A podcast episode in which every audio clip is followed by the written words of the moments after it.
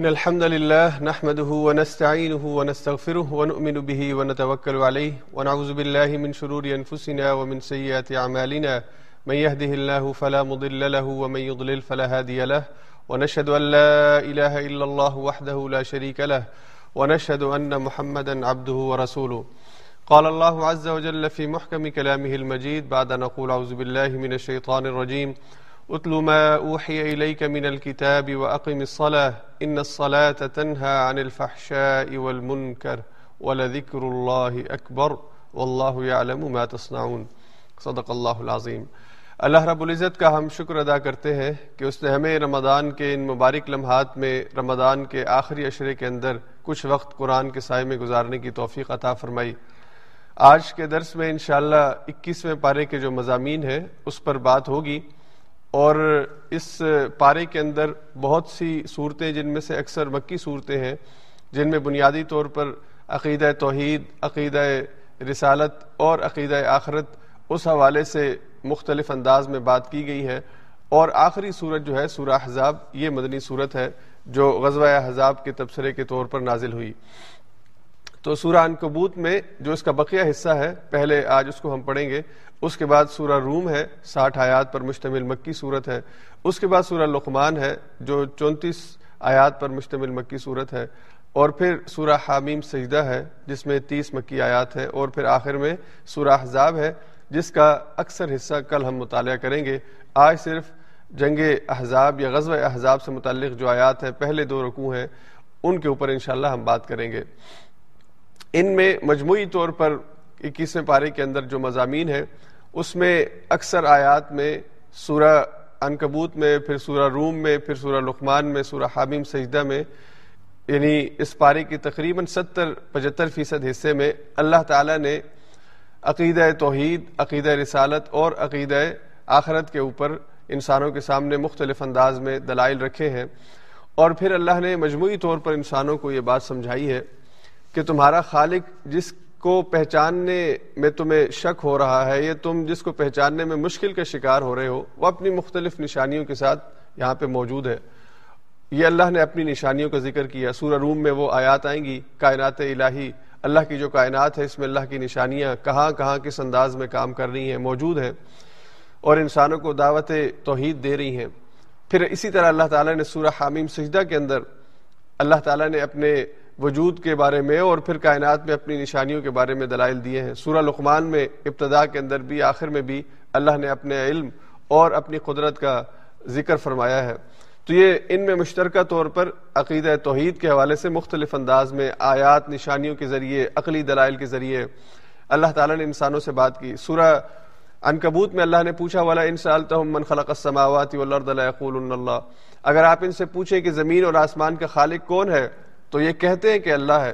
یہی بات سورہ لقمان میں آئے گی۔ ولا انسال تو من خلق السماوات والارض وسخر الشمس والقمر لا يقولون اللہ پھر اللہ تعالیٰ نے ان آیات میں مشرقین مکہ کا ایک اور ان سے جو سوال کیا اور اس کا جو جواب وہ دیتے تھے، اس کا ذکر کیا۔ ولا ان من خلق السماوات والارض کہ ان سے پوچھو زمین اور آسمان کا خالق کون ہے اور ان سے پوچھو کہ آسمانوں سے پانی نازل کرنے والا کون ہے۔ ولا ان سالتہم من نظر من السماء ماء فاحيا به الارض بعد تو ان سب سوالوں کے جواب میں یہ کہتے ہیں کہ یہ اللہ ہے، لیکن ان کا اصل مسئلہ یہ ہے کہ یہ اللہ کے ساتھ دوسروں کو شریک کرتے ہیں۔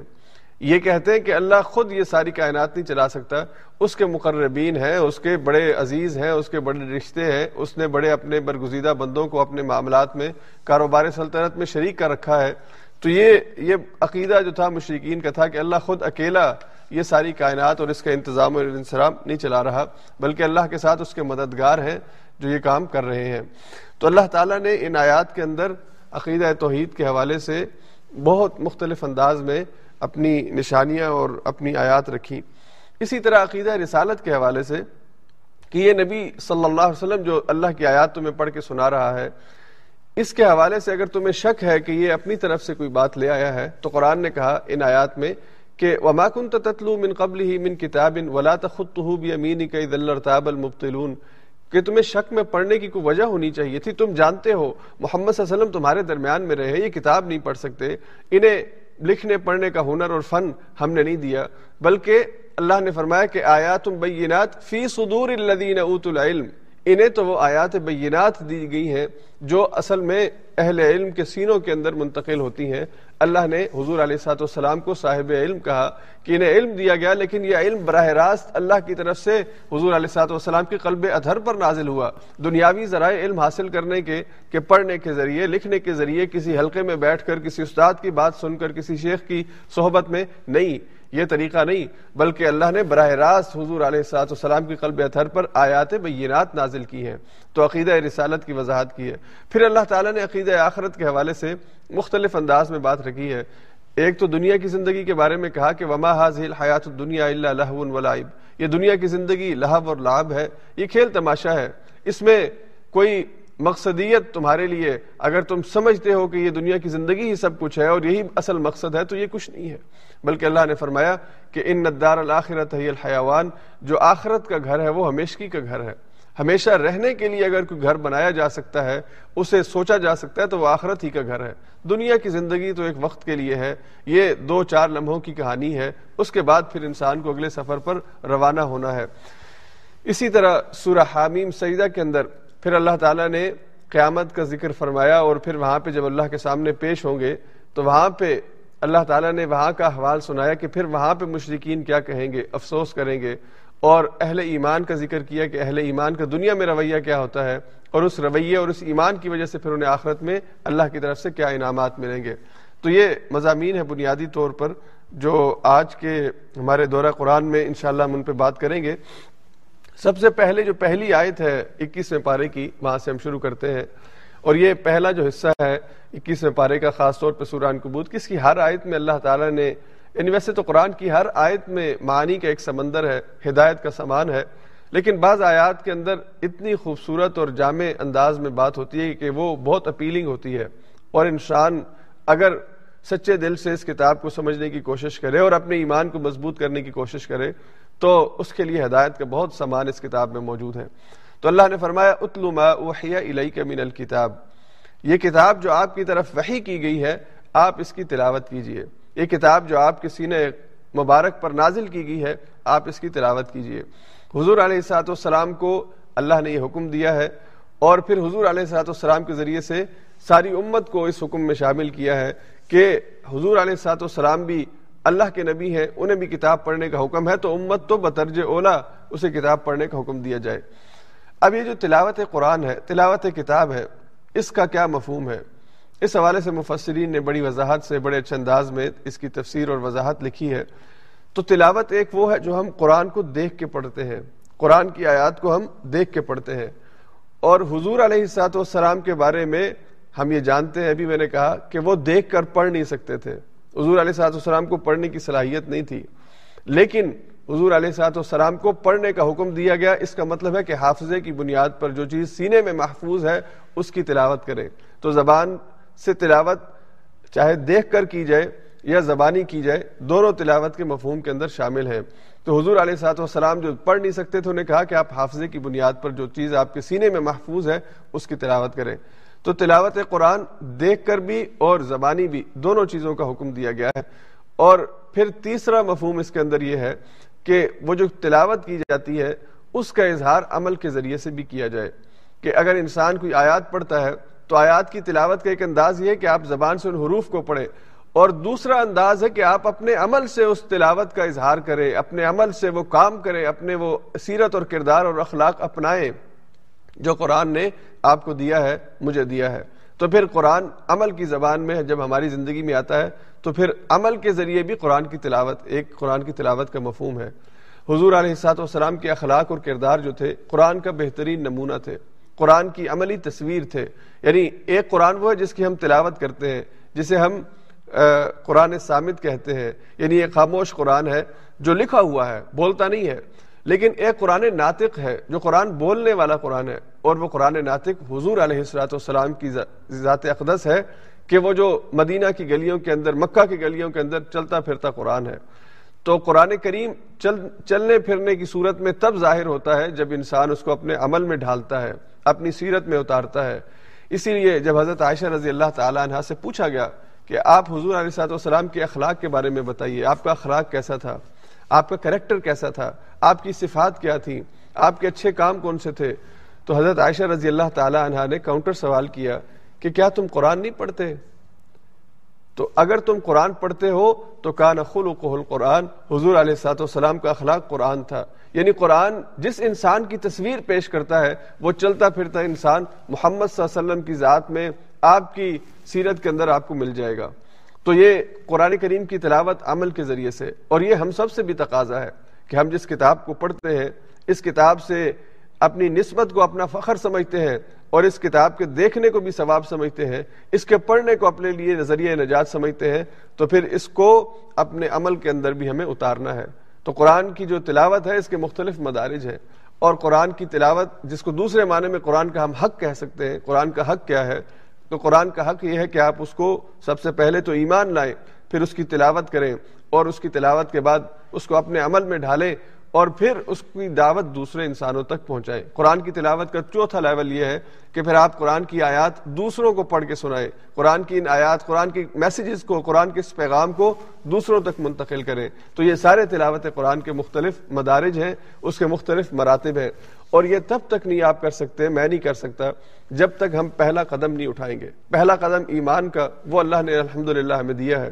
دوسرا قدم اس کی تلاوت کا، وہ ہم میں سے ہر کوئی اپنے اپنے لیول پہ، اپنے اپنے حساب سے کر رہا ہے، کوئی تھوڑا، کوئی زیادہ، کوئی دیکھ کے، کوئی زبانی۔ اور تیسرا جس میں تھوڑا سا ہم جو ہے وہ آگے پیچھے ہیں کہ کچھ ہیں جو عمل کر کے اپنی زندگی کو بہتر بناتے ہیں اور کچھ ہے بلکہ بہت سے ہیں کہ جو ایمان بھی رکھتے ہیں، تلاوت بھی کرتے ہیں، لیکن یہ تلاوت عمل میں نہیں تبدیل ہوتی۔ اور یہ الارمنگ سچویشن ہے۔ حضور علیہ صاحب والسلام نے ایک موقع پہ فرمایا تھا کہ ایسی قوم آئے گی جو قرآن کی تلاوت کرے گی اور بہترین تلاوت کرے گی۔ قرآن، لیکن حضور نے فرمایا، لا یجاوز القرآن ان حناجرہم۔ قرآن ان کے حلق سے نیچے نہیں اترے گا۔ یعنی یہ تلاوت صرف زبان تک رہے گی۔ لیکن اس تلاوت کے جو اثرات ہیں، اس تلاوت کے بعد جو انسان پیدا ہونا چاہیے، وہ انسان نہیں پیدا ہوگا۔ تو یہ صرف طوطے کی طرح رٹے رٹائے الفاظ ادا کریں گے۔ تو حضور علیہ سات والسلام نے اس حوالے سے ہمیں متنوع کیا اور خبردار کیا کہ ان لوگوں میں شامل نہ ہونا کہ جن کی قرآن کی تلاوت صرف گلے سے اوپر ہوتی ہے۔ قرآن میں حلال اور حرام کو پڑھتے ہیں، لیکن اپنی زندگی کے اندر قرآن کے بتائے ہوئے حلال اور حرام اس کا دائرہ کار متعین نہیں کرتے۔ اور پھر قرآن کریم کے بارے میں حضور علیہ سات والسلام نے ایک اور آیت ارشاد فرمائی، ایک اور حدیث ارشاد فرمائی، جس نے آپ، جس میں آپ علیہ السلاۃ والسلام نے فرمایا کہ قرآن جو ہے وہ کسی کے لیے حجت بنے گا اور کسی کے خلاف حجت بنے گا۔ قرآن کسی کے حق میں گواہی دے گا اور کسی کے خلاف گواہی دے گا۔ تو قرآن کی گواہی اس کے حق میں ہوگی جو قرآن کو پڑھے گا اور قرآن پر عمل کرے گا۔ اور قرآن کی گواہی اس کے خلاف ہوگی جو قرآن کو پڑھے گا اور اس پر عمل نہیں کرے گا۔ تو اللہ سے دعا کیجیے، اللہ ہمیں ان لوگوں میں شامل فرمائے جو قرآن کو پڑھیں بھی اور قرآن پر عمل بھی کریں۔ اس کے بعد دوسری بات اللہ تعالیٰ نے ان آیات میں یہ ارشاد فرمائی کہ وَأَقِمِ الصَّلَاةَ إِنَّ الصَّلَاةَ تَنْهَا عَنِ الْفَحْشَاءِ وَالْمُنْكَرِ نماز کو ادا کیجیے، اس لیے کہ نماز وہ روکتی ہے فحش سے اور بے حیائی سے۔ اب دو کام اہل ایمان کو، ایمان کی مضبوطی کے لیے، اور اگر آپ مکہ کے سخت حالات کو ذہن میں رکھیں، جب جبر ہے، ظلم ہے، مار پیٹ ہے، دین قبول کر لینا گویا کہ موت کو دعوت دینے کے مترادف ہے، اپنے باپ دادا سے اور اپنے گھر والوں سے اور اپنے پیاروں سے الگ ہونے کا نام ہے، اس کو، اس ایمان کو قبول کر کے، اس پر استقامت کے لیے جو دو نسخے قرآن نے دیے، اس میں ایک تلاوت قرآن اور دوسرا اقامت نماز۔ یہ نماز اور قرآن کی تلاوت وہ ایمان دے گی کہ جو مشکل حالات میں انسان کو ثابت قدم رکھے گی۔ تو اللہ نے فرمایا عقیم الصلاح نماز کو قائم کرو۔ اور نماز کیسی ہوگی؟ یا نماز قائم کرنے کا نتیجہ کیا ہوگا؟ یا نماز کیوں قائم کرو؟ تو اللہ فرماتے ہیں تنہا عن الفحشائی والمنکر۔ یہ نماز وہ کام کرتی ہے جو کوئی اور عبادت نہیں کام کر سکتی۔ بے حیائی کے کاموں سے، فحش سے اور منکر سے۔ فحش اور منکر کی جو تفصیلات ہیں، تعریفات ہیں، مختلف ہیں۔ لیکن موٹی بات یہ ہے کہ جتنے بھی بے حیائی کے کام ہیں اور جتنے بھی منکرات ہیں، جو ہر معاشرے کے اندر غلط سمجھے جاتے ہیں یعنی اخلاقی طور پر اور انسان کے کریکٹر کے حوالے سے جو غلط چیزیں ہیں، مثال کے طور پہ جھوٹ بولنا ہے، مثال کے طور پہ اپنے آپ کو بے لباس کرنا ہے، مثال کے طور پہ کسی کا ماحق، ناحق مال کھانا ہے، یہ ساری چیزیں منکر کے اندر آتی ہیں۔ تو فحش اور منکر، بے حیائی اور برائی جس بھی صورت میں ہے، اس سے روکنے کے لیے نماز کا فارمولہ نماز کا کی میڈیسن یہ کام کرتی ہے۔ اور اس کو اگر ہم سمجھنا چاہیں تو حضور علیہ سات وسلام کے زمانے کے اندر صحابہ اکرام رضوان اللہ تعالیم اجمعین جو دین کے دائی بھی تھے، دین پر عمل کرنے والے بھی تھے اور دوسروں کو دین کی طرف بلانے والے بھی تھے، وہ نماز کی وجہ سے ان کے کردار کے اندر اور اخلاق کے اندر تبدیلی آتی تھی۔ اور دیکھیے ان کی جو بہت سی مختلف قسم کی بری عادات تھیں، وہ نماز کی وجہ سے ٹھیک ہوئی ہیں یا نماز نے ان کو ٹھیک کیا ہے۔ حضور علیہ سات وسلام جس معاشرے کے اندر موجود تھے، وہاں پہ شراب عام پی جاتی تھی۔ اور شرفا بھی، چھوٹے بھی، بڑے بھی یعنی وہ معاشرہ شراب پیتا تھا۔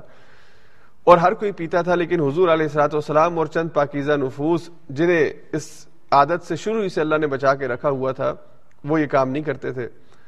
اب جب اس عادت سے اہل ایمان کو منع کیا گیا، تو بیک ایک ہی وقت میں اللہ نے نہیں کہا کہ تم شراب حرام ہوگی یا شراب کو پھینک دو، اور شراب مت پیو۔ بلکہ اس جس چیز کے وہ رسیت ہے، اس سے انہیں، اس عادت سے انہیں ہٹانے کے لیے بتدریجن احکام آئے ہیں۔ وقفے وقفے سے احکام آئے ہیں۔ اور پھر ایک وقت آیا ہے کہ جب اللہ تعالیٰ نے اسے مکمل حرام کیا ہے۔ تو اس میں جو تدریج یا جو سٹیپ بائی سٹیپ چیزیں ہوئی ہیں، اس میں ایک یہ تھا، اللہ تعالیٰ نے سورہ نساء میں بات کہی، ہم پڑھ چکے ہیں کہ لا تقربوا الصلاة وانتم سکارا۔ نماز کے قریب مت آؤ جبکہ تم نشے کی حالت کے اندر ہو۔ تو نماز میں تمہیں مکمل شعور کے ساتھ اللہ کے سامنے کھڑے ہونے کے احساس کے ساتھ آنا ہے، اس لیے نشے کی حالت میں مت آؤ۔ حتیٰ تعلموا ما تقولون، تاکہ تم سمجھ لو جو کچھ تم کہہ رہے ہو۔ تمہیں پتا ہو تم کیا کہہ رہے ہو۔ تمہارے شعور کے اندر اور تمہاری فہم کے اندر وہ بات اترے جو تم کہہ رہے ہو۔ اس لیے نماز کے وقت آتے ہوئے نشے کی حالت میں مت ہو۔ تو اب نماز نے مدد کی بہت سے لوگوں کی جو شراب سے اپنے آپ کو روکنا چاہتے تھے کہ جب پانچ وقت نماز کے لیے جانا ہے تو پھر ان کو شراب کی عادت سے اپنے آپ کو بچانا ہے۔ تو نماز وجہ بنی، نماز ایک مدد کے طور پر، ایک میڈیسن کے طور پر، ایک ذریعے کے طور پر ان کو گناہوں سے روکنے کا ذریعہ بنی۔ اور اصل میں نماز ہوتی ہی وہ ہے جو انسان کو بے حیائی کے کاموں سے روکتی ہو۔ پانچ وقت دن کے مختلف اوقات میں، اور یہ بھی اسلام کی ایک سائنس ہے کہ ایک حکمت ہے کہ مختلف اوقات میں دن میں نماز رکھی ہے۔ ایک ہی وقت میں نہیں کہا کہ آپ اکٹھے دو بجے آئیں اور پانچ نمازیں پڑھ کے چلے جائیں۔ یا رات کو یا صبح اکٹھی پڑھ لیں، پانچ نہیں، بلکہ پہلے فجر ہے، دن کے آغاز پہ، پھر درمیان میں ظہر اور اثر ہے، پھر دن کے آخر پہ مغرب اور عشاء ہے۔ یہ پانچ مختلف اوقات ہیں۔ تو ان اوقات میں اللہ کی یاد کے لیے نماز فرض کی گئی ہے۔ اور پانچ اوقات کے اندر دن کے مختلف اوقات میں اس کی تقسیم کی حکمت یہ ہے کہ انسان بار بار اپنے آپ کو یاد کروائے کہ وہ خدا کے سامنے کھڑے ہونے کے لیے، اپنے رب کے سامنے کھڑے ہونے کے لیے اور اپنے رب سے ملاقات کے لیے اس کے دربار میں جا رہا ہے۔ تو جب وہ صبح کے وقت سات بجے، چھ بجے، پانچ بجے جب بھی فجر کا وقت ہے، پھر ظہر کے وقت ایک بجے، دو بجے، پھر عصر کے وقت پانچ بجے، چھ بجے اور پھر مغرب کے وقت سات بجے اور پھر رات کی نماز نو بجے یا دس بجے یا آٹھ بجے جب وہ چوبیس گھنٹوں میں مختلف اوقات پہ اللہ کے سامنے کھڑا ہوگا، تو بار بار وہ اس کو یہ چیز ریمائنڈ کروائی جائے گی کہ تم کس کے پیدا کیے ہوئے ہو، تم کس کے بندے ہو، تم کس کے سامنے جھکتے ہو۔ جب یہ دن میں پانچ دفعہ سبق دہرایا جائے گا، تو پھر بھلا اس انسان سے توقع کی جا سکتی ہے کہ وہ ان کاموں میں اپنے آپ کو انوالو کر لے، جس سے اللہ نے منع کیا ہے۔ اور اگر وہ انوالو ہوتا ہے نماز کے باوجود تو پھر اس کا مطلب یہ ہے کہ ابھی نماز اپنا اثر نہیں کر رہی۔ نماز اپنا اثر نہیں کر رہی۔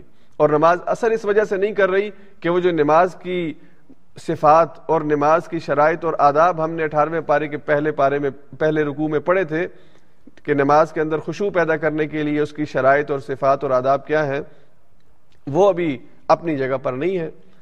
تو وہ جب نہیں ہوں گے تو پھر نماز گناہوں سے روکنے کا ذریعہ نہیں بنے گی۔ جب تمام آداب کا لحاظ رکھا جائے، وضو اور پھر وضو کے بعد جگہ کی پاکیزگی، وقت کا ہونا، قبلہ رخ ہونا اور نماز کے الفاظ کے اوپر غور و فکر اور نماز دل اور دماغ کی موجودگی کے ساتھ پڑھی جائے گی، تو پھر کیسا کیسا کیسے ممکن ہے کہ انسان غلط کام کرے؟ تو نماز دراصل انسان کو بے حیائی اور برائی کے کاموں سے روکتی ہے، اگر سمجھ کے پڑھی جائے۔ اگر تمام آداب اور شرائط کے ساتھ پڑھی جائے اور اگر اس طریقے سے پڑھی جائے جس طرح رسول اللہ صلی اللہ علیہ وسلم اور آپ کے صحابہ پڑھا کرتے تھے کہ نماز ان کی پہلی پیورٹی ہوتی تھی۔ جب نماز کا وقت ہو جائے تو نماز کے لیے کھڑے ہو جاتے اور باقی کاموں کو چھوڑ دیتے تھے۔ اور یہاں پہ ایک اور بات سید ابو اللہ مودودی رحمہ اللہ نے شاید کی تفسیر میں بہت خوبصورت بات لکھی ہے کہ بعض لوگ یہ کہتے ہیں کہ جی نماز پڑھتے ہیں لیکن گناہ جو ہے وہ ہم سے نہیں چھوٹتے تو ہم نماز ہی پڑھنا چھوڑ دیں۔ تو یہ انہوں نے کہا کہ ایسے ہی ہے جیسے کہ ایک مریض کو اگر دوا دی جائے، اس کی، اس کے ٹھیک ہونے کے لیے کہ اس کے جسم میں جو بیماری ہے اس سے نکل جائے۔ اب اگر وہ دوا لے گا، اس کو ڈائجسٹ کرے گا، تو پھر وہ اس کے جسم پر اثر کرے گی اور وہ بیماری سے نجات پائے گا۔ اگر وہ دوا لے، لیکن لیتے ساتھ ہی اس کو کیا کر دے، باہر پھینک دے، تو وہ دوا چاہے دس سال کیا دس ہزار سال بھی لیتا رہے، اس کے اوپر اثر نہیں کرے گی۔ نماز بھی جب کوئی پڑھے گا تو اسے ڈائجسٹ کرنا ہوگا، اسے اپنے اندر اتارنا ہوگا، شعور اور احساس کے ساتھ اور دل کی توجہ کے ساتھ اور تمام شرائط کے ساتھ پڑھنا ہوگا، پھر یہ دوائی کی طرح انسان پہ اثر کرے گی کہ انسان کو برائی کے کاموں سے روکے گی۔ آہستہ آہستہ آہستہ۔ اور ایک اور بات اس میں سمجھنے کی ہے کہ جو لوگ نماز پڑھتے ہیں لیکن نماز پڑھنے کے باوجود ان سے بے حیائی کے برائی کے کام ہوتے ہیں، تو اس کا مطلب یہ نہیں کہ انہیں نماز چھوڑ دینی چاہیے۔ اس کا مطلب یہ کہ انہیں سیکھنے کے لیے، نماز پر توجہ دینے کے لیے ابھی اور محنت کی ضرورت ہے۔ اور اپنے آپ کو اس مقام پر لے جانے کی ضرورت ہے کہ یہ نماز پڑھے اور بے حیائی کے کاموں سے اپنے آپ کو روکیں، برے کاموں سے، شیطان کے رستوں سے اپنے آپ کو روکیں۔ تو نماز پڑھنے کے باوجود بھی جو ابھی برائی کے کاموں سے، غلط کاموں سے اپنے آپ کو نہیں رک رہا، اس کے لیے ابھی سفر باقی ہے۔ اسے ابھی اور سفر طے کرنا ہے۔ اور اسی لیے حضور علیہ سات وسلام نے فرمایا تھا کہ بہت سے نمازی ہیں جو نماز پڑھتے ہیں، لیکن نماز کا hundred percent result hundred percent اثر یہ ساروں کے اوپر نہیں ہوتا۔ اور حضور علیہ سات وسلام نے فرمایا کہ اکثر جو ہے، اکثر وہ نماز کا بہت تھوڑا حصہ لیتے ہیں۔ یعنی آپ نے مثال دیتے ہوئے فرمایا کہ کسی کو نماز کا آدھا آدھا ریزلٹ ملتا ہے، کسی کو چالیس فیصد ملتا ہے، کسی کو تیس فیصد ملتا ہے، کسی کو دس فیصد ملتا ہے۔ جس کی جتنا فوکس، جتنی توجہ، جتنا وہ ادب اور احترام کے ساتھ پڑھتا ہے، نماز اتنا ہی اس کے اوپر اثر کرتی ہے۔ اس کے بعد پھر اللہ تعالیٰ نے آگے فرمایا، ولا تجادل اہل کتابی اللہ بلتی یا احسن اور دیکھو کہ اہل کتاب کے ساتھ جب مجادلہ کرو، تو احسن طریقے سے، اچھے طریقے سے مجادلہ کرو۔ اہل کتاب کو جب ایمان کی دعوت دو، ان سے جب ایمان کی مباحث کو ڈسکس کرو، اور جب ان سے عقیدے کے بارے میں بات ہو تو پھر مکالمے کے اندر احسن طریقہ اختیار کرو۔ اب احسن کا مطلب کیا ہے؟ احسن کا سب سے پہلا تقاضا یہ ہے کہ آپ جس موضوع پہ بات کر رہے ہیں، آپ کو اس کا علم ہو۔ عقیدے کے حوالے سے اگر آپ کسی عیسائی سے بات کریں، تو اس کے عقیدہ تسلیس کا آپ کو علم ہو اور عقیدہ توحید کا آپ کو علم ہو کہ عقیدہ توحید کیا ہے۔ اور قرآن کریم نے عقیدہ توحید کے اس بات کے لیے اور ان کے عقیدہ تسلیس کے ابتال کے لیے کیا دلائل دیے ہیں؟ تو علم یہ بنیادی شرط ہے۔ مکالمے کے اچھے مکالمے کے احسن مکالمے کی بنیادی شرط کہ آپ کے پاس علم ہو۔ آپ کو پتا ہو کہ آپ کس موضوع پر بات کر رہے ہیں۔ اس کے لیے ان کے ہاں کیا عقائد ہیں، ہمارے کیا عقائد ہیں اور کس طرح سے ان سے آپ نے اپنے عقائد کو ان کے سامنے پیش کرنا ہے۔ یہ جو کس طرح سے پیش کرنا ہے، اسے صلاحیت کہتے ہیں یا ہنر کہتے ہیں یا سکلز کہتے ہیں۔ یہ دوسرا سٹیپ ہے کہ آپ کے پاس علم بھی ہو اور علم منتقل کرنا یا علم کو ڈلیور کرنا یا علم کو آگے دوسرے تک پہنچانے کا ہنر بھی آپ کو آتا ہو۔ اگر کہیں پر کسی جگہ پہ ماحول ایسا ہے کہ وہاں پہ آپ کو مجلس میں بیٹھ کے بات کرنی ہے، دوسروں کے دلائل کا جواب دینا ہے، تو آپ کو مجلس میں بیٹھ کرنے کا ہنر آتا ہو۔ اگر وہاں پر آپ نے عقلی دلائل کے ذریعے سے ان کا ابتال کرنا ہے، تو آپ کو عقلی دلائل آتے ہوں۔ یعنی آپ کے اندر وہ صلاحیت، وہ ہنر ہو۔ اور اگر سوشل میڈیا کا دور ہو، ڈیجیٹل لائف ہو چکی ہو، تو پھر آپ کو دعوت کو ڈیجیٹلائز کرنا ہے۔ آپ کو میڈیا، آپ کو سوشل میڈیا کے اوپر آ کر آپ کو مختلف انداز میں جو زبان سمجھی جاتی ہے اور بولی جاتی ہے، جسے ہم میڈیا کی زبان کہتے ہیں، اس انداز میں آپ نے مجادلہ کرنا اور دعوت دینی ہے۔ ایک ہے کہ کسی ایک جگہ کے اوپر لوگ بیٹھے اور بات کریں۔ ایک ہے کہ ایک پلیٹ فارم اوپن ہے، اس پہ ہر کوئی آتا ہے، اپنی بات کر کے چلا جاتا ہے۔ تو سوشل میڈیا کا پلیٹ فارم اوپن ہے۔ آپ آئیں اپنا میسج دیں اور اپنا میسج دے کے چلے جائیں۔ تو یہ آپ کے پاس صلاحیت بھی ہو اور ہنر بھی ہو۔ اور تیسرا یہ ہے کہ آپ جب دعوت کا کام کریں گے، مجادلہ کریں گے، تو آپ نے ایک مناسب موقع کے اوپر یہ کام کرنا ہے۔ ایسا نہیں ہے کہ آپ صبح و شام ہر وقت جناب ایک ہی رٹ لگائے ہوئے ہوں، دوسرا آدمی بیزار ہو جائے۔ اور یہ حکمت نبوی ہے کہ کسی انسان کی زندگی کے اندر ایسا لمحہ آتا ہے جب آپ کی کہی ہوئی بات اس کو کلک کرتی ہے۔ تو وہ جو کلک ہونے کا ٹائم ہے، اس ٹائم کو مناسب وقت کا آپ نے استعمال کرنا ہے۔ تو یہ مکالمے کے مختلف آداب ہیں جس کے بارے میں پہلے بھی ہم پڑھ چکے ہیں۔ اور قرآن نے یہ حکم دیا ہے کہ مکالمے کے لیے ڈائلاگ کے لیے، چاہے وہ اہل کتاب کے ساتھ ہو یا کسی اور کے ساتھ ہو، آپ کو احسن طریقہ اپنانا ہے اچھا طریقہ اپنانا ہے۔ اور یہاں پہ اللہ تعالیٰ نے اہل کتاب کا ذکر کیا اور اہل کتاب میں سے بعض کی اچھائی، اچھی صفت یا ان کا جو اچھا ذہن ہے، اس کا بھی ذکر کیا۔ اور ان سے کہا کہ آؤ ہم اس چیز کی طرف تمہیں بلاتے ہیں جو نازل کی گئی ہے ہمارے رب کی طرف سے، اور یہ کہ ہمارا اور تمہارا الہ ایک ہے، اور ہم تمہیں مسلمان ہونے کی دعوت دیتے ہیں اپنے مشترک الہ کی بنیاد کے اوپر۔ ہاں جو اختلافی چیزیں ہیں، اس کو مجادلے کے ذریعے حل کرنا ہے، ڈبیٹ کے ذریعے حل کرنا ہے۔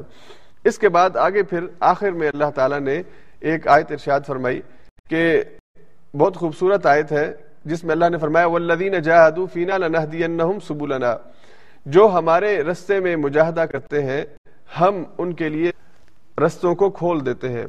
جو ہمارے لیے محنت کرتا ہے، مجاہدہ کرتا ہے والذین جاہدوا فینا لنہدینہم سبلنا۔ جو ہمارے رستے میں جہاد کرتے ہیں، مجاہدہ کرتے ہیں، ہم ان کے لیے رستوں کو کھول دیتے ہیں۔ یعنی جو ہمارے رستے میں کوشش کرے گا، ہم اس کے لیے آسانیاں پیدا کر دیں گے۔ جو ہمارے رستے میں محنت کرے گا، ہم اس کی محنت کا بہترین بدلہ اس کو دیں گے۔ اور اس پر وہ حدیث قدسی صادق آتی ہے، جس میں اللہ تعالیٰ فرماتے ہیں کہ میرا بندہ جب میری طرف آتا ہے تو میں اس سے زیادہ تیزی کے ساتھ اس کی طرف آتا ہوں۔ اور پھر مثال کے ذریعے بتایا کہ اگر وہ میری طرف ایک قدم چل کے آتا ہے تو میں اس کی طرف دو قدم چل کے آتا ہوں۔ اور اگر وہ میری طرف ایک فٹ کے فاصلے سے آتا ہے، میں دو فٹ کے فاصلے سے آتا ہوں۔ اگر وہ میری طرف چل کے آتا ہے، میں اس کی طرف دوڑ کے جاتا ہوں۔ تو یہ اللہ کی طرف سے جو رسپانس ہے، جو جواب ہے، اس کے بارے میں اللہ نے فرمایا کہ اللہ کی طرف سے دیر نہیں ہے۔ اللہ تعالی کی طرف سے، تم سے زیادہ اللہ کی طرف سے تمہیں رسپانس ملتا ہے۔ یعنی اگر تم ایک اپنے دائرہ کار میں اگر تم سمجھو کہ تم ایک قدم اللہ کی طرف بڑے ہو، تو اللہ کی طرف سے دو قدم تمہاری طرف آمد ہے۔ تو اس کا مطلب یہ ہے کہ جو لوگ اللہ کے رستے میں مجاہدہ کرتے ہیں، اللہ کے رستے میں کوشش کرتے ہیں، اللہ کے رستے میں دعوت دین کے کام میں اپنا مال، اپنی صلاحیتیں خرچ کرتے ہیں، اللہ اس کا ریٹرن ان کو عطا کرتے ہیں۔ ان کے اوقات کے اندر برکت پیدا ہوتی ہے۔ بظاہر بہت مختصر وقت زندگی کا ہوتا ہے، لیکن اس مختصر وقت میں بڑے بڑے کام کر جاتے ہیں۔ حضور علیہ سات وسلام کی زندگی سے لے کر آج تک، خود حضور کی زندگی دیکھیے کہ چالیس سال پہلے اور اس کے بعد تیئیس سال ہے نبوت کے۔ اب اصل آپ نے جو کام کیا، انقلاب برپا کیا، وہ آخری تیئیس سال ہے جب آپ کو نبوت ملی ہے۔ اور آپ نے انسانوں کو ان کے رب کی طرف بلانا شروع کیا ہے۔ تیئیس سال کے عرصے میں اتنا بڑا انقلاب جس کی پوری دنیا کے اندر کوئی نظیر نہیں پیش کی جا سکتی، اسی لیے تو دا ہنڈریڈ کے رائٹر نے جب کتاب لکھی تو اس نے سب سے پہلے جس شخصیت کا چناؤ کیا وہ حضور علیہ سات وسلام کا سو عظیم شخصیات کہ جو دنیا پر اثر انداز ہوئی موسٹ انفلوئنس جو لوگ تھے، جن کا بہت زیادہ اثر تھا دنیا کے اوپر، ان میں سب سے اوپر حضور علیہ سات وسلام کو اس نے رکھا اور خود وہ عیسائی ہے۔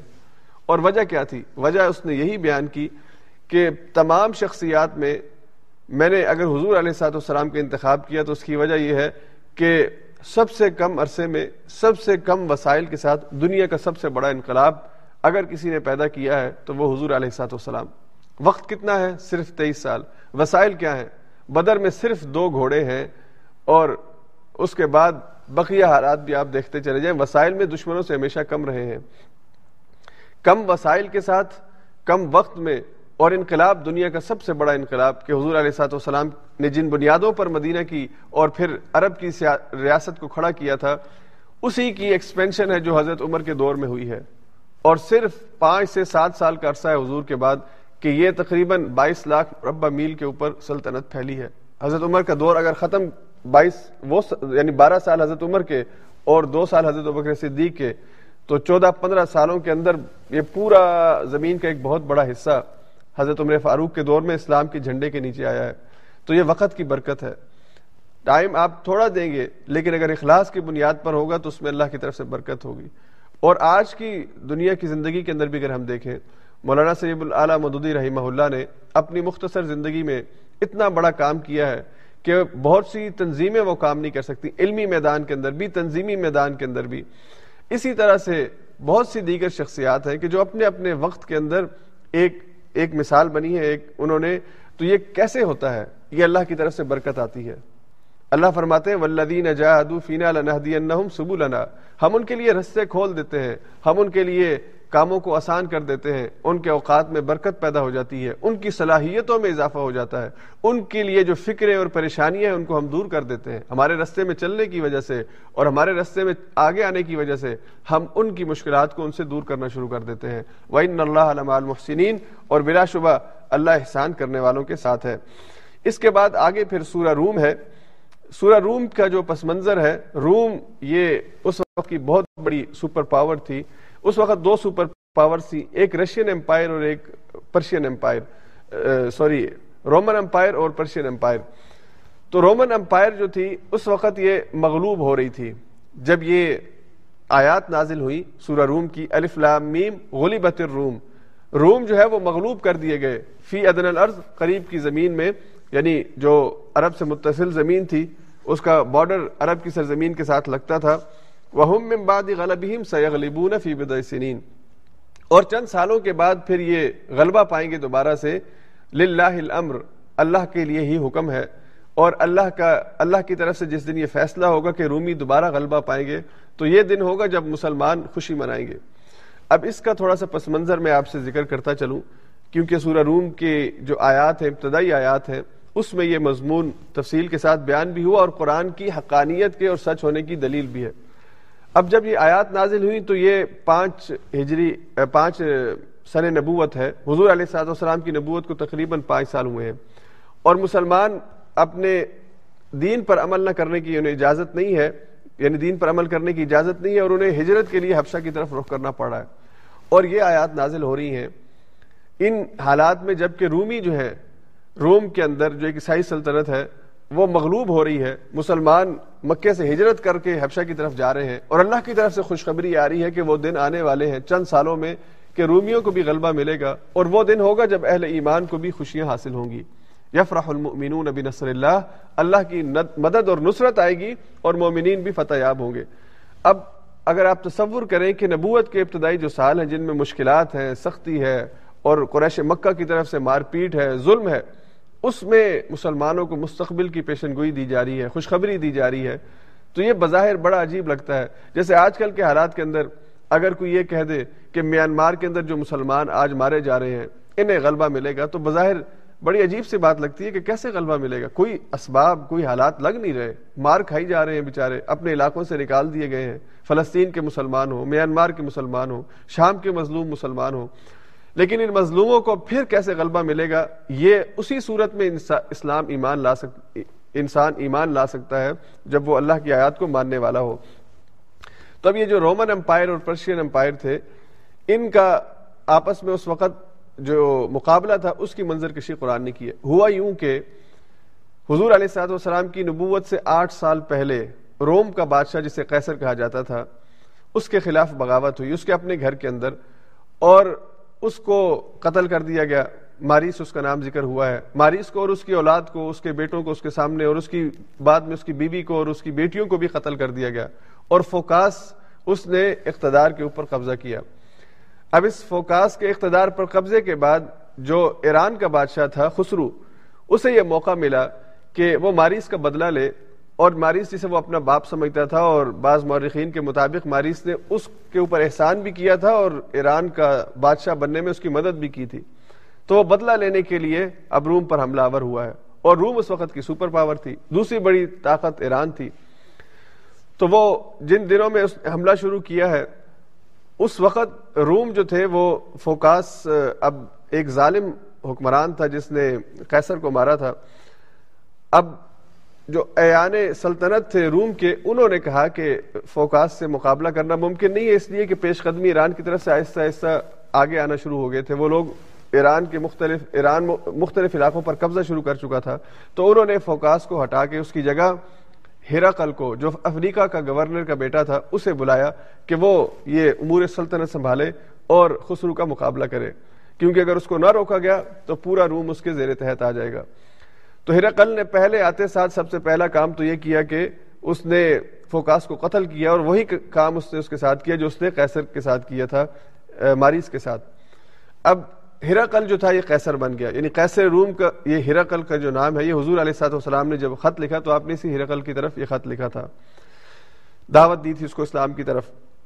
تو جب یہ تخت پر بیٹھا ہے تو یہ تقریباً چھ سو دس عیسوی ہے جب اس کو یہ تخت ملا ہے اور چھ سو دس عیسوی ہی ہے جب حضور علیہ السلاۃ والسلام کو نبوت ملی ہے اور چھ سو دس سے لے کر پھر آہستہ آہستہ آہستہ یعنی تقریباً آپ سمجھ لیں کہ چھ سو انیس تک مسلسل شکستوں کا ایک سلسلہ ہے جو کیسر کو دیکھنا پڑا ہے۔ چھ سو پندرہ چھ سو چودہ عیسوی، چھ سو پندرہ عیسوی میں یہ جو تھا، خسرو، اس نے بیت المقدس کو فتح کیا ہے۔ اور تقریباً نوے ہزار کے قریب عیسائی ہیں جس کو اس نے وہاں پہ مارا ہے۔ وہاں سے اصل جو سلیب جو عیسائی عقیدے کے مطابق جس پہ حضرت عیسیٰ کو سلیب دی گئی تھی، وہ اٹھا کے لے گیا ہے وہاں سے۔ اور وہاں کا جو بڑا پادری تھا زکریہ اسے بھی قید کر کے اپنے ساتھ لے گیا ہے۔ اور ان کا سب سے بڑا کنیسا اس کو تباہ کر دیا ہے۔ یعنی ایک طرح سے اس نے عیسائیوں کا جو، اس کی جو طاقت ہے، اس کو ختم کر دیا ہے۔ اور اس نے کوشش کی ہے قیصر نے ہیراقل نے کہ اس کے ساتھ کوئی معاہدہ ہو جائے، صلح کا معاہدہ ہو جائے، خسرو کے ساتھ۔ لیکن خسرو جو طاقت کے نشے میں اور فتوحات مل رہی تھی، اس نے کہا کہ اگر تم میرا مذہب قبول نہیں کرو گے یعنی آتش پرست نہیں بنو گے، اس لیے کہ ایران والے آتش پرست تھے، تو میں تمہاری زندگی تمہیں یعنی معاف نہیں کر سکتا۔ اگر مذہب قبول کر لو تو بچت ہے، مذہب قبول نہیں کرتے تو پھر مرنے کے لیے تیار ہو جاؤ۔ اب ہرقل نے یہ ساری شکستیں دیکھی ہیں اور پھر اس کے بعد چھ سو انیس عیسوی میں اس نے جب حضور علیہ السلاط والسلام مکہ سے مدینہ کی طرف ہجرت کر کے جا رہے ہیں، اس وقت ہرقل جو ہے وہ قسطنیہ سے ایران کی بیک سائڈ سے آ کر جو یعنی جو اس کا اس کا کمزور ترین ایریا تھا، وہاں سے آ کر اس نے اس کے اوپر حملہ کیا ہے۔ یہ تب تبراز کی طرف سے اس نے جو ہے وہ رستہ بنایا ہے۔ وہاں سے یہ واپس آ کے اس نے اس پر حملہ کیا ہے۔ اور آہستہ آہستہ پھر اس کو فتوحات ملنا شروع ہوئی ہیں۔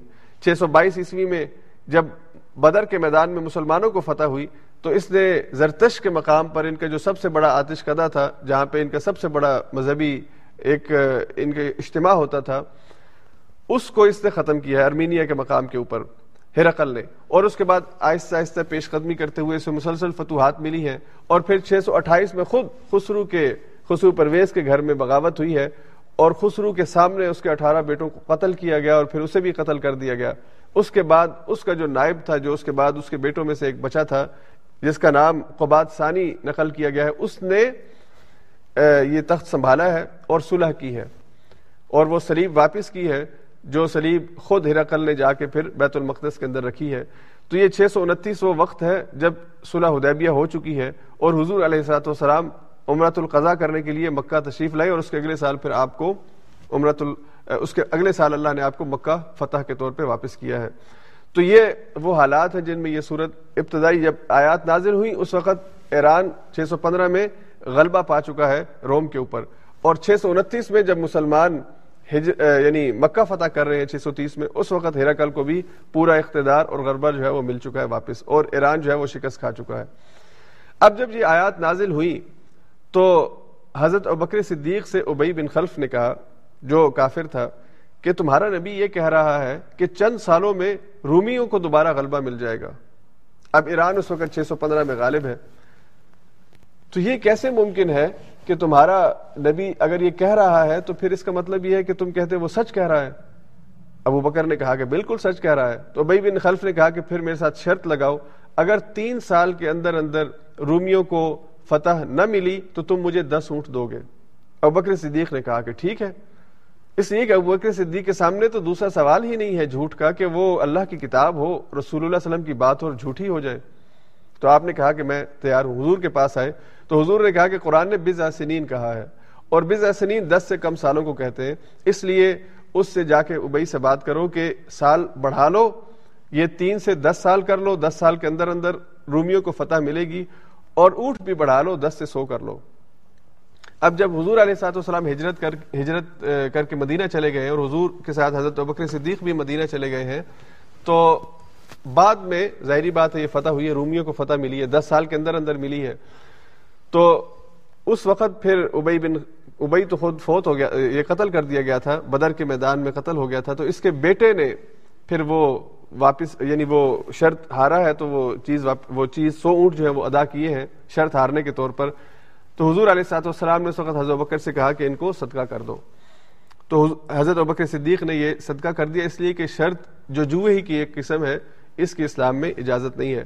اگر اکیلی شرط ہو، بغیر مال کے ہو تو وہ ٹھیک ہے، وہ کی جا سکتی ہے۔ لیکن اگر اس کے ساتھ مال شامل کر دیا جائے کہ اگر تم نے مجھے ہرا دیا تو میں اتنے پیسے دوں گا، یا اگر تم جیت گئے تو میں اتنے پیسے دوں گا۔ تو یہ جو شرط پیسوں کے ساتھ ہوتی ہے، مال کے ساتھ ہوتی ہے، جوئے کی قسم ہے اور اس کی اجازت نہیں ہے۔ تو اللہ نے ان آیات میں مومنین کو خوشخبری دی، دو خوشخبریاں کہ ایک تو جو اہل کتاب ہے ان کو فتح ملے گی۔ اور اہل کتاب بہرحال مسلمانوں کے قریب ہے مجوسیوں کے مقابلے میں۔ مجوسی تو مشرقین مکہ کے قریب تھے، اس لیے مشرقین مکہ مجوسیوں کی فتح پر اور ان کی کامیابی پر خوشی منا رہے تھے، اس لیے کہ وہ بھی آتش پرست تھے، دو خداؤں کو مانتے تھے اور مشرقین مکہ بھی بت پرست تھے۔ اور اہل کتاب بہرحال اس وقت کیونکہ حضور علیہ صلاح السلام کی نبوت کا ابتدائی وقت تھا، تو امید ہے کہ آگے چل کر یہ اہل کتاب مسلمان ہوں گے، حضور کی دعوت پر ایمان لائیں گے۔ اور دوسرا یہ کہ وہ اہل کتاب جن تک حضور کی دعوت نہیں پہنچے گی، اور وہ اپنے نبی کی دعوت پر عمل کرتے رہیں گے۔ وہ سورہ قصص کی آیات میں مضمون گزرا ہے وہ اہل ایمان شمار ہوتے ہیں۔ یعنی جو اپنے نبی کی دعوت پر عمل کر رہا ہے اور اسے نئے نبی کے آنے کا پتہ نہیں چلا نئے نبی کی آمد کا پتہ نہیں چلا اس کے پاس علم نہیں ہے تو پھر وہ اس ان, ان اہل ایمان میں شمار ہوتا ہے کہ جو اپنے نبی کے اوپر ایمان رکھنے والے ہوں۔ تو اللہ تعالیٰ نے ان آیات کے اندر اس مضمون کو بیان فرمایا اور پھر تاریخی طور پر قرآن کی آیات سچ ثابت ہوئی دوبارہ سے روم کو جو ہے وہ غلبہ حاصل ہوا، ایرانیوں کو شکست ہوئی اور پھر اللہ تعالیٰ نے مسلمانوں کو فتح مکہ کا دن دکھایا۔ اس صورت میں آگے چل کر اللہ تعالیٰ نے اپنی بہت سی آیات اور نشانیوں کا ذکر کیا ہے۔ اس میں پہلے تو اللہ نے یہ کہا کہ تمہارا پیدا کیا جانا، یہ اللہ کی طرف سے ایک نشانی ہے۔ انسان کی پیدائش، اس حوالے سے ہم پہلے بہت تفصیل سے بات کر چکے ہیں۔ اس میں انسان کے لیے یہ نشانی ہے کہ یہ اللہ کی طرف سے ایک کلمہ کن سے پیدا ہوا؟ ایک انسان ہے۔ تو اللہ نے فرمایا، ومن آیات ہی ان من تراب۔ اس کی نشانیوں میں سے ہے کہ اس نے تمہیں مٹی سے پیدا کیا۔ ثم اذا انتم بشر تنتشرون۔ پھر تم زمین میں پھیل گئے بشر یعنی زمین میں اللہ نے تمہیں پھیلا دیا۔ کسی کو کسی علاقے میں، کسی کو کسی نسل میں، کسی کو کسی زبان کے اندر اللہ نے پیدا کیا۔ تو یہ اللہ کی نشانی ہے کہ اس نے مٹی سے ایک انسان پیدا کیا اور پھر اس انسان کو آگے اس نے مختلف علاقوں میں پھیلایا ہے۔ اب دیکھیے انسان کی جو عناصر ترکیبی ہیں یعنی جو سائنس کے اندر، سائنس کی زبان میں ہم سوڈیم، پوٹیشیم، کیلشیم یہ چیزیں کہتے ہیں۔ ان کے مرکب سے انسان بنتا ہے، ان کے مجموعے سے انسان بنتا ہے، مٹی کے یہی عناصر ہیں۔ لیکن اس انسان کے اندر عقل، شعور، جذبات، احساسات نام کی جو چیزیں ہیں، یہ اس کے عناصر ترکیبی میں نہیں ہے یعنی اب کیلشیم میں یا پوٹاشیم میں یا سوڈیم میں کون سے جذبات ہوتے ہیں؟ کون سے اس کے اندر احساسات ہوتے ہیں؟ یہ چیزیں اس میں نہیں ہوتی۔ تو ان چیزوں سے بنے انسان کے اندر جب عقل، شعور اور تخیل اور احساس اور یہ سارے جذبات پیدا ہوتے ہیں، تو یہ اللہ نے کہا کہ یہ میری نشانی ہے۔ میری نشانی ہے کہ میں اس انسان کو جسے مٹی سے پیدا کیا گیا، اس میں محبت کے جذبات، اس میں نرمی کے جذبات، اس میں غصے کے جذبات، اس میں جو ہے وہ بھوک کا احساس، اس کے اندر یعنی اس انسان کی جو کہہ لیں کہ مجبوریاں یا ضروری ضروریات ہیں اور اس کی جو صفات ہیں، یہ ساری اللہ نے کہا کہ میں نے پیدا کی ہیں، اس انسان کے اندر شامل کی ہیں۔ اور پھر ایک انسان نے آگے دوسرے انسانوں تک یہ صفات منتقل ہوتی ہیں۔ یعنی جب نیا انسان پیدا ہوتا ہے، موروثی طور پر بہت سی صفات یا انفرادی طور پر کچھ نئی صفات لے کر آتا ہے اور پھر اگلے انسان کو منتقل کر کے چلا جاتا ہے۔ تو اللہ نے کہا کہ یہ اللہ کی طرف سے نشانی، کیا تم سمجھتے ہو کہ یہ خود بخود چل رہا ہے؟ اس میں اللہ کی طرف سے کوئی نشانی نہیں ہے۔ پھر اللہ نے اس سے اگلی آیت میں کہا کہ میں نے ایک صنف نہیں پیدا کی، میں نے دو صنف پیدا کی، ایک مرد کو اور ایک عورت کو۔ اور ان دونوں کو ایک دوسرے کا جوڑ بنایا ہے۔ ومن آیات ہی ان خلق لکم من انفسکم ازواجا لتسکنوا الیہا وجعل بینکم مودتا ورحمہ اللہ کی آیات میں سے ہے کہ اس نے تمہیں جوڑوں کی شکل میں پیدا کیا، تاکہ تم ایک دوسرے سے سکون حاصل کرو۔ لتسکنوا الیہا وجعل بینکم مودتا ورحمہ اور اللہ نے تمہارے درمیان مودت اور رحمت رکھی ہے۔ اب میاں اور بیوی کے جو تعلق ہے، ایک مرد اور ایک عورت جب آپس میں ملتے ہیں، تو ان کے ملنے کے کا جو مقصد ہے وہ یہ ہے کہ ایک دوسرے سے سکون حاصل کریں۔ سکون کا حصول جو ہے، یہ دونوں کے درمیان تعلق کی بنیاد ہے، اس کا مقصد ہے۔ اللہ نے یہ نہیں کہا کہ تم اسی آپس میں ملو کہ تاکہ تمہارا تمدن چلے۔ یہ ساری ضمنی چیزیں ہیں۔ کہ یہ خود بخود اس میں شامل ہو جاتی ہیں۔ لیکن انسان کے اندر ایک دوسرے کے لیے جو اضطراب، ایک دوسرے کی انسان کی جو بے چینی ختم کرنے کا ذریعہ ہے، وہ اس کا پارٹنر ہے۔ کہ انسانی وجود میں جو اضطراب ایک اللہ نے رکھا ہے، وہ اضطراب تب دور ہوتا ہے جب اسے جن سے مخالف سے ملاقات ہوتی ہے۔ تو اللہ نے کہا کہ یہ اس کی نشانیوں میں سے ہے کہ اس نے تمہارے اندر یہ جذبات رکھے ہیں اور پھر تمہارے اندر کے اضطراب کو چین اس وقت ملتا ہے جب تم جن سے مخالف سے ملتے ہو۔ اور شادی کے ذریعے، نکاح کے ذریعے اپنا تعلق۔ پھر جب یہ شادی ہوتی ہے، اسی وجہ سے انسان گھر بناتا ہے اور پھر گھر مختلف معاشروں کے اندر یعنی ایک معاشرے میں جب مختلف گھر ہوتے ہیں تو معاشرہ بنتا ہے اور انسانی تمدن اور تہذیب ترقی کرتی ہوئی آگے چلتی ہے۔ تو ساری چیزیں ضمنی ہیں۔ تو اللہ نے کہا کہ ایک دوسرے کی طرف جو اٹریکشن ہے، کشش ہے، اللہ نے مرد کو کچھ صلاحیتیں دی ہیں، عورت کو کچھ صلاحیتیں دی ہیں۔ کچھ جو ایک دوسرے کے بارے میں احساسات ہیں، مختلف ہیں۔ اللہ تعالیٰ نے ان کو ایک دوسرے کا جوڑ کہا ہے۔ یہ ایک دوسرے کو مکمل کرتی اور جوڑتی ہیں۔ اسی لیے جب یہ ملتے ہیں تو ان کو سکون ملتا ہے۔ تو یہ سکون کا حصول جو ہے، یہ میاں اور بیوی کے تعلق کی بنیاد ہے اور یہ اللہ کی نشانی ہے۔ یہ اللہ نے کہا کہ وہ جو قرآن کریم میں ایک جگہ پہ اللہ نے کہا تھا نا کہ مسلمانوں کے درمیان مودت، محبت اور آپس میں ایک دوسرے کا خیال کرنے کے جو جذبات ہیں، یہ اللہ کی رحمت کی وجہ سے، مسلمانوں کی الفت اللہ کی رحمت کا نتیجہ ہے۔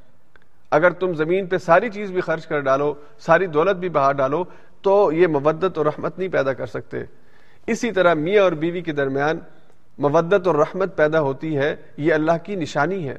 اگر انسان کہے کہ میں پیسے خرچ کر کے اپنی بیوی کا دل جیت لوں گا، تو جو تم سے زیادہ امیر بیوی تمہیں مل جائے گی، جس کے پاس پہلی دولت ہوگی، پھر اس کا دل کیسے جیتو گے؟ اگر تم سمجھتے ہو کہ تم اس کی خدمت کر کے اس کا دل جیت لو گے، تو بعض عورتیں ایسی بھی ہوتی ہیں جن جتنا بھی ان کی خدمت کر لیں، وہ ناشکری ہوتی، ان کے اندر ناشکری کا جذبہ ہوتا ہے، ہمیشہ شکوا کرتی رہتی ہیں۔ ان کا کیا کرو گے؟ تو اللہ نے کہا کہ بھائی، تمہارے اندر یہ صلاحیت ہی نہیں ہے کہ تم اس مودت کو، اس رحمت کو حاصل کر لو جسے اللہ اپنی نشانی کہہ رہا ہے۔ یہ اللہ کی طرف سے عطا ہوتی ہے۔ یہ اللہ کی طرف سے نازل ہوتی ہے، دلوں پہ نازل ہوتی ہے۔ تو اس رشتے میں اگر مودت اور رحمت چاہتے ہو تو پھر اس طرح سے زندگی بسر کرو جس طرح سے یہ رب تم سے تقاضا کرتا ہے۔ میاں اور بیوی کو، دونوں کو رب کا بندہ بن کے زندگی بسر کرنی ہے۔ پھر بھلا کھانے کے لیے کھانا نہ ہو، خرچ کرنے کے لیے پیسے نہ ہو، پھر بھلا غربت ہو، بیماری ہو، تکلیف ہو، لیکن تم دونوں کو آپس میں مودت اور رحمت میسر رہے گی۔ یعنی اللہ نے دلوں کو آپس میں جوڑنے کے لیے اپنی جو نشانی کہی کہ یہ رحمت اور مودت میری طرف سے نشانی ہے تو سچی بات یہ ہے کہ وہیں پر یہ رحمت آتی ہے جہاں پہ اللہ پر ایمان ہوتا ہے۔ وگرنہ سوشل کانٹریکٹ کی وجہ سے یا معاشرتی مجبوریوں کی وجہ سے یا دیگر کسی اور چیز سے یہ تعلق نبھتا ہے، چلتا رہتا ہے، لیکن اس میں سکون، محبت نام کی چیز نہیں ہوتی۔ تو اللہ نے کہا کہ اس کی نشانیوں میں سے ہے کہ اس نے تمہارے جوڑے تمہیں پیدا کیا اور پھر تمہیں ایک دوسرے کا جوڑا بنایا۔ مرد کے لیے بیوی جوڑا ہے، بیوی کے لیے مرد جوڑا ہے۔ تاکہ تم سکون حاصل کرو ایک دوسرے سے، اور تمہارے درمیان مودت اور رحمت کو پیدا کیا۔ اور اس کی ایک تشریح اور تفسیر یہ بھی ہے کہ انسان جب شروع میں ملتا ہے تو اسے ظاہری بات ہے، نوجوانی کے جذبات ہیں۔ تو ایک دوسرے کی طرف جو کشش ہے اور انسان کی ایک جو جنسی ضرورت ہے، وہ ایک دوسرے سے وہ پورا کرتا ہے۔ اس وقت مودت اور رحمت نہیں ہوتی۔ اس وقت ہر ایک کی اپنی ایک جسمانی ضرورت ہوتی ہے، ایک نفسانی ضرورت ہوتی ہے۔ لیکن یہ رشتہ آہستہ آہستہ پھر جب انسان بڑی عمر کی طرف جاتا ہے اور وہ ضرورت اس کی نہیں رہتی، تو پھر یہ مودت اور رحمت بن جاتی ہے کہ ایک دوسرے سے کوئی مطلب نہیں ہے، لیکن جو تعلق بنا ہے، اب اس کے اندر مودت اور رحمت پیدا ہوگی۔ یعنی ایک دوسرے کے خیال، ایک دوسرے کے جذبات کا، ایک دوسرے کی ضرورت کا خیال رکھا جاتا ہے۔ پھر بیوی اپنے شوہر سے کہتی ہے کہ اس کے لیے قربانی دیتی ہے کہ آپ آپ کی ضرورت پوری ہو، آپ کا آرام پورا ہو، میری خیر ہے۔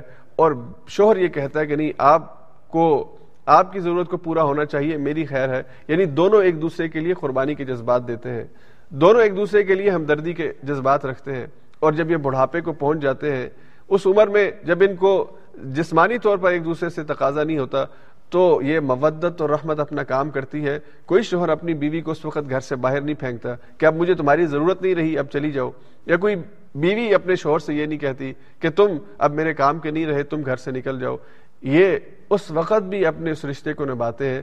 تو انسانی معاشروں میں یہ جو آج کے دور کے اندر ہمارے دور میں تمدن اور ترقی ہمیں نظر آتی ہے، اس کی وجہ یہی ہے کہ یہ آپس میں ایک دوسرے کے لیے جو مودت اللہ نے رکھی ہے، یہ اس کی نشانی ہے۔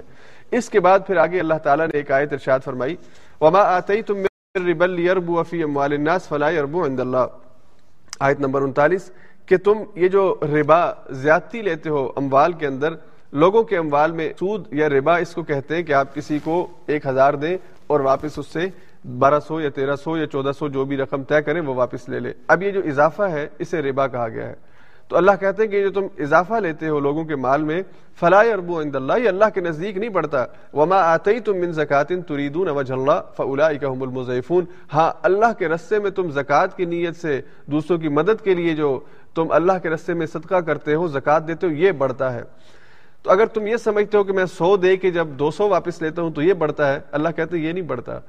ہاں تم اللہ کے رستے میں سو دے دو، اس کے بدلے میں کہیں اور سے تمہارے مال کے اندر جو برکت پیدا ہوتی ہے اور اس کے اندر اضافہ ہوتا ہے، یہ اصل میں برکت ہے۔ وہ برکت تمہیں نظر نہیں آتی اور تمہاری کیلکولیشنز کے مطابق، دنیا کی کیلکولیشنز کے مطابق تم اسے کاؤنٹ نہیں کر سکتے کہ میں نے اللہ کے رستے میں ہزار دیا تھا، آج مجھے دو ہزار مل گیا ہے، یہاں سے تین مل گیا ہے۔ ایسے نہیں ہوتا۔ پھر وہ ایسا بڑھتا ہے کہ تمہیں سمجھ ہی نہیں آتی کہ میرا رزق کہاں سے بڑھنا شروع ہو گیا ہے۔ اور جو اللہ کے رستے میں دیتے ہیں، ان کا رزق ایسے ہی بڑھتا ہے کہ وہ دیتے ہیں اور پھر انہیں پتہ نہیں چلتا کہ وہ کہاں سے بڑھ رہا ہے۔ تو یہ سود کی حرمت کے حوالے سے آخری آیات تو وہ ہے جو حجت الوداع کے موقع پہ نازل ہوئی۔ سورہ بقرہ میں ہم پڑھ چکے ہیں۔ یہ پہلے یعنی مکی زندگی کے اندر اللہ نے ذہنی طور پر تربیت شروع کر دی ہے۔ کہ انسان اس چیز کو غلط سمجھنا شروع کرے اور ایک وقت آئے گا جب اس کو حرام کر دیا جائے تو اسے کوئی زیادہ پریشانی نہ ہو، ایک ذہن پہلے سے بن چکا ہو۔ اور یہی ترتیب ہے تمام احکام کے اندر کہ ایک ذہن پہلے بنایا گیا ہے، اس کی حرمت اور اس کے غلط ہونے کو پہلے بتایا گیا ہے، پھر اس کا قطعی حکم آیا ہے، آخری حکم آیا ہے۔ تو یہاں پہ بھی اللہ نے کہا کہ زکوٰۃ سے مال بڑھتا ہے، صدقے سے مال بڑھتا ہے، جو سود کے ذریعے مال بڑھتا ہے، تمہارے حساب سے بڑھتا ہو تو بڑھتا ہو، اللہ کی نظر میں یہ بڑھنا نہیں ہے۔ بلکہ یہ زیادتی ہے اس کے ساتھ کہ جو زیادہ دینے والا ہے، اگر کسی کو ضرورت ہے اور وہ لیتا ہے کسی سے رقم، تو اب اسے جو زیادہ کر کے واپس کرنا ہے، یہ تو زیادتی ہے۔ اسے تم بڑھنا کہتے ہو۔ ہاں تم اگر اسے معاف کر دو وہ زیادہ، اور وہی واپس لے لو جو تم نے دیے تھے، یہ قرض حسنا ہے۔ اور اس نیکی پر اگرچہ تم نے زائد نہیں لیا، ہزار دے کے ہزار لیا ہے، لیکن اس نیکی پر اور اپنے بھائی کی مشکل میں مدد کرنے پر کہیں اور سے تمہیں ایسا ہزار آئے گا کہ تم تصور بھی نہیں کر سکتے۔ تو اللہ نے یہاں پہ سود کے حوالے سے یہ ابتدائی احکام دیے اور تصورات کو ٹھیک کیا۔ اس کے بعد پھر اللہ نے آیت ارشاد فرمائی، ظہر الفساد فی البر والبحر بما کسبت اید الناس لیذیقہم بعد الذی عملوا لعلہم یرجعون۔ یہ زمین کے اوپر جو فساد پھیلا ہے، اب فساد کا مختلف مفہوم ہے۔ ایک مفہوم وہ ہے کہ جب مثال کے طور پہ ایران نے آ کر روم کے اوپر حملہ کیا اور بیت المقدس میں ایک لاکھ عیسائیوں کا خون بہا دیا، یا تاریخ میں جب کبھی جہاں پہ جنگ ہوئی چاہے جنگ اول لے لے یا جنگ عظیم دوم لے لے، جہاں پہ لاکھوں انسانوں کا قتل ہوا ہے، یا جہاں پہ ہیروشیما یا ناگاساگی کی مثال لے لیں کہ بم کے ذریعے سے ایک ہی لمحے کے اندر انسانی جانوں کو ضائع کر دیا گیا ہے، تو اللہ فرماتے ہیں کہ یہ جو فساد ہے، یہ بھی فساد کی ایک قسم ہے۔ اور دوسری فساد کی ایک قسم یہ ہے کہ زمین کو اور زمین کے اندر جو اللہ نے اس کائنات کے اندر جو ترتیب رکھی ہے، اس ترتیب کو اگر مثال کے طور پہ دوسرے الفاظ میں، آسان الفاظ میں اگر ہم کلائمیٹ چینج کا نام لے لیں، ماحولیاتی جو تبدیلی ہے، اس کی وجہ زمین کا فساد ہے اور اللہ کہتے ہیں کہ یہ بر و بحر کے اندر یعنی سمندروں میں اور زمین کے اوپر، خشکی کے اوپر جو فساد پیدا ہوا ہے، بما کسبت عید الناس، یہ انسانوں کے اپنے ہاتھوں کی کمائی ہے۔ ایک ظالم اٹھتا ہے، اسے دنیا فتح کرنے کا شوق پیدا ہوتا ہے اور وہ انسانوں کے پشتے کے پشتے لگاتا ہے، خون کی ندیاں بہاتا ہے، چاہے وہ چنگیز خان ہو چاہے وہ خسرو پرویز ہو یا چاہے وہ ہرقل ہو، اپنی فتح کے لیے انسانوں کے خون بہاتے ہیں اور لاکھوں کروڑوں انسانوں کو موت کی طرف دھکیل دیتے ہیں۔ اور چاہے یہ زیادہ دولت کمانے کا یا زیادہ ترقی کرنے کا لالچ ہو کہ ماحولیاتی آلودگی کی وجہ سے دوسرے انسانوں کی زندگی اجیرن کر دیتے ہیں۔ اپنی زندگی کو بھی خراب کرتے ہیں اور دوسرے انسانوں کی زندگی بھی اجیرن کر دیتے ہیں۔ تو انسانوں کی اپنے گناہ ہیں، اپنے غلط کام ہیں، اپنے ہاتھوں کی کمائی ہے، جس کا نتیجہ یہ ہے کہ زمین میں اور سمندر میں فساد پیدا ہو جاتا ہے۔ بعد الذي عملوا لعلهم يرجعون۔ اور پھر اس وجہ سے ان کے ان غلط اعمال کی وجہ سے ان کو اپنی کیوں کا نتیجہ بھگتنا پڑتا ہے۔ اگر آپ ماحولیاتی آلودگی پر کام نہیں کریں گے، کلائمیٹ آپ کا جو ہے وہ آلودہ ہونا شروع ہو جائے گا۔ تو اس کے جو برے اثرات ہیں، ماحول جو درجہ حرارت کی ایک دم سے تبدیلی ہے۔ یعنی اب، ابھی جو ہے وہ آپ سمجھ لیں کہ دنیا کے گرم علاقوں کے اندر گرمی حد سے زیادہ پھیلنا شروع ہو جائے اور سرد علاقوں کے اندر سردی حد سے زیادہ پھیلنا شروع ہو جائے۔ یہ یا بے موسمی جو بارشیں ہیں یا بارش کا نہ ہونا ہے، یہ ساری چیزیں جو ہے یہ جو قانون فطرت ہے، قانون قدرت ہے، اس کے اندر جو ہماری طرف سے گند ڈالا جا رہا ہے، جو ہماری طرف سے بے ربطگی پیدا کی جا رہی ہے، پانی کو اللہ نے صاف پیدا کیا ہے، لیکن اگر ہم خود سمندر کے پانی کو گدرا کر دیں گے، پولوشن کا ذریعہ بنیں گے، تو پھر اللہ کہتے ہیں کہ اس کے نتائج بھی ہمیں بھگتنا پڑیں گے۔ اللہ کی طرف سے ہر چیز بالکل پاک اور صاف ہے، لیکن اس کے اندر جو گندگی ہم پیدا کرتے ہیں، پھر اس کے نتائج بھی ہمیں ہی بھگتنے پڑیں گے۔ اس کے بعد آگے پھر اللہ تعالیٰ نے سورہ لقمان مکی صورت ہے، اور اس میں حضرت لقمان کا ذکر ہے۔ لقمان جو تھے، یہ ایک اللہ کے نیک بندے تھے اور اربوں کے ہاں ان کی حکمت کی باتیں بڑی مشہور تھیں۔ تو اللہ نے انہیں حکمت کی باتیں سنائی کہ لقمان کی جو باتیں تم جنہیں حکیم کہتے ہو، بڑا ذہین اور عقل مند کہتے ہو، دانا کہتے ہو، ان کی باتیں نبی علیہ السلاۃ والسلام کی زبان سے سنو، اللہ کے کلام سے سنو کہ وہ کیا باتیں کرتے تھے۔ تو اگر تم ان کو حکیم مانتے ہو عقل مند مانتے ہو، تو یہ تو وہی باتیں ہیں جو رسول اللہ وسلم تمہیں پڑھ کے سنا رہے ہیں۔ تو سورت کے آغاز میں اللہ تعالیٰ نے ومین الناس میشتری لہو الحدیث کا ذکر کیا کہ لوگوں میں سے کچھ ایسے ہیں جو خریدتے ہیں لاہو الحدیث کو۔ اب لاہو الحدیث کیا ہے؟ لاہو الحدیث کے بہت سے مختلف مفاہیم ہیں، اس کے معنی ہے ایک مطلب ہے کہ فضول قسم کی بات۔ لوگوں میں سے بعض ایسے ہیں جو فضولیات کو خریدتے ہیں اور فضولیات کی مختلف صورتیں ہیں۔ ایک صورت ہے کہ ایسا کلام لکھا جائے کہ جو فضول ہو، جس کا کوئی مقصد نہ ہو۔ یعنی کہانی ناول لکھا جائے۔ جو ایک کہانی ہے، لیکن اس کہانی کا کوئی مقصد ہی نہیں ہے۔ بس لوگوں کا ٹائم ضائع کرنا مقصد ہے۔ یا کوئی ایسا ڈرامہ بنایا جائے، تھیٹر ڈرامے جو ہوتے ہیں، جو صرف اور صرف ٹائم کے ضیاع کا کوئی ان کے اندر مقصدیت نہیں ہوتی۔ یا اسی طرح سے آپ آج کے سوشل میڈیا کے اوپر لاہو الحدیث کی مختلف صورتیں دیکھتے ہیں۔ یعنی آپ کو ایک گھنٹہ پروگرام آپ دیکھ لیں، اس کے اندر کوئی مقصدیت نہیں ہوگی۔ فضول ٹائم ضائع کرتے ہیں۔ اور یہاں پہ ایک اس کا دوسرا مفہوم اس آیت کے پس منظر کے اندر، جب اللہ یہ کہتے ہیں کہ لوگوں میں سے کچھ ہیں، تو پھر یہ اس وقت کی بھی ایک تصویر اللہ یہاں پہ دکھا رہے نظر بن حارث، ایک بہت بڑا مکے کا سردار، اس نے ایران سے رستم کی اور دیگر کچھ کہانیوں کو جو ہے وہ خریدا۔ اور وہ اس لیے کہ مکہ کے اندر رسول اللہ علیہ وسلم قرآن کے ذریعے اگر لوگوں کو اپنی طرف اٹریکٹ کر رہے ہیں، تو ہم یہ رستم کی کہانیاں اور یہ فضول قسم کی کہانیاں ان کو سنائیں تاکہ یہ قرآن کا کلام نہ سنیں بلکہ ہمارا کلام سنیں۔ تو اسے قرآن نے لاہول حدیث کہا ہے۔ جو قرآن کے مقابلے میں قرآن سے دور کرنے کے لیے کلام پڑھا جائے گا وہ لاہول الحدیث ہوگا۔ بھلا قرآن کے مقابلے میں بھی کوئی اور چیز ہدایت دے سکتی ہے۔ تو اللہ نے فرمایا کہ یہ لاہول الحدیث ہے۔ اور یہ کیوں لے کر آئے ہے کیوں یہ لاہول الحدیث لوگ اس اس کو اس کو اختیار کرتے ہیں؟ لیو دلہ عن سبیل اللہ تاکہ اللہ کے رستے سے روک دے بغیر علم بغیر علم کے۔ تو لاہول الحدیث آج کے دور کے اندر بھی اس کی جو مختلف صورتیں ہیں، یہ اللہ کی یاد سے، اللہ کے ذکر سے دوری کا ذریعہ ہے یہ اللہ کے دین سے لوگوں کو روکنے کا ذریعہ ہے اللہ کی یاد سے لوگوں کو روکنے کا ذریعہ ہے تو لاہول الحدیث سے اجتناب کرنا اور جو آدمی لاہول الحدیث خریدتا ہے یا لاہول الحدیث کے دائرے کے اندر اپنے آپ کو لے جاتا ہے، وہ گویا کہ وہ کام کر رہا ہے جس سے اللہ نے منع کیا ہے۔ اس کے بعد پھر آگے اللہ تعالیٰ نے حضرت لقمان کی نصیحتوں کا ذکر کیا۔ اور ایک باپ کی اپنے بیٹے کو جو نصیحت ہے اس میں بہت سے اسباق ہیں۔ پہلا تو سب سے پہلا سبق ہی یہ ہے کہ باپ کو بیٹے کی تربیت، اس کی اصلاح اور اس کی کردار سازی کے اوپر کام کرنا چاہیے۔ اگر اللہ نے کسی کو اولاد دی ہے تو بس یہ نہیں کہ بس وہ خود ہی بڑے ہو جائیں گے اور پھر اپنی، اپنے شعبہ زندگی میں جا کے اپنا اپنا کام کریں گے۔ نہیں، اس کی اخلاقی تربیت، علم وہ حاصل کر لے گا۔ کوئی ڈاکٹر بن جائے گا، کوئی انجینئر بن جائے گا، کوئی آئی ٹی ایکسپرٹ بن جائے گا، لیکن اس کی جو اخلاقی تربیت ہے، وہ کوئی اور کسی کی ذمہ داری نہیں، وہ باپ کی ذمہ داری ہے۔ اور یہاں پہ ایک اور بات، ایک اور سبق، بہت اہم سبق۔ ایک، اس موضوع پر پہلے ایک دن سوال بھی آیا تھا کہ کیا بچوں کی تربیت ماں کی ذمہ داری ہے یا باپ کی ذمہ داری ہے؟ تو بچوں کی تربیت دونوں کی ذمہ داری ہے۔ باپ کی بھی ذمہ داری ہے، ماں کی بھی ذمہ داری ہے۔ قرآن کریم میں ماں کا، ماں کی بھی مثال آئی ہے، باپ کی بھی مثال آئی ہے۔ حضرت مریم ایک ماں تھی جنہوں نے حضرت عیسیٰ علیہ السلام کی، حضرت عیسیٰ علیہ السلام کی پرورش کی۔ حضرت موسا کی والدہ ایک خاتون کا ذکر ہے جنہوں نے موسا علیہ السلام کی پرورش اور تربیت کی۔ تو ماں کا جو پرورش کے اندر رول ہے، تربیت کے اندر رول ہے، وہ بھی اور باپ بھی، حضرت لقمان کا اللہ نے ذکر کیا کہ باپ نے اپنے بیٹے کو نصیحت کی۔ تو دونوں کا کام ہے کہ دونوں اولاد کی تربیت کے اوپر توجہ دیں۔ صرف ماں کے حوالے کر دیں یا صرف باپ کے حوالے کر دیں، یہ ٹھیک نہیں ہے۔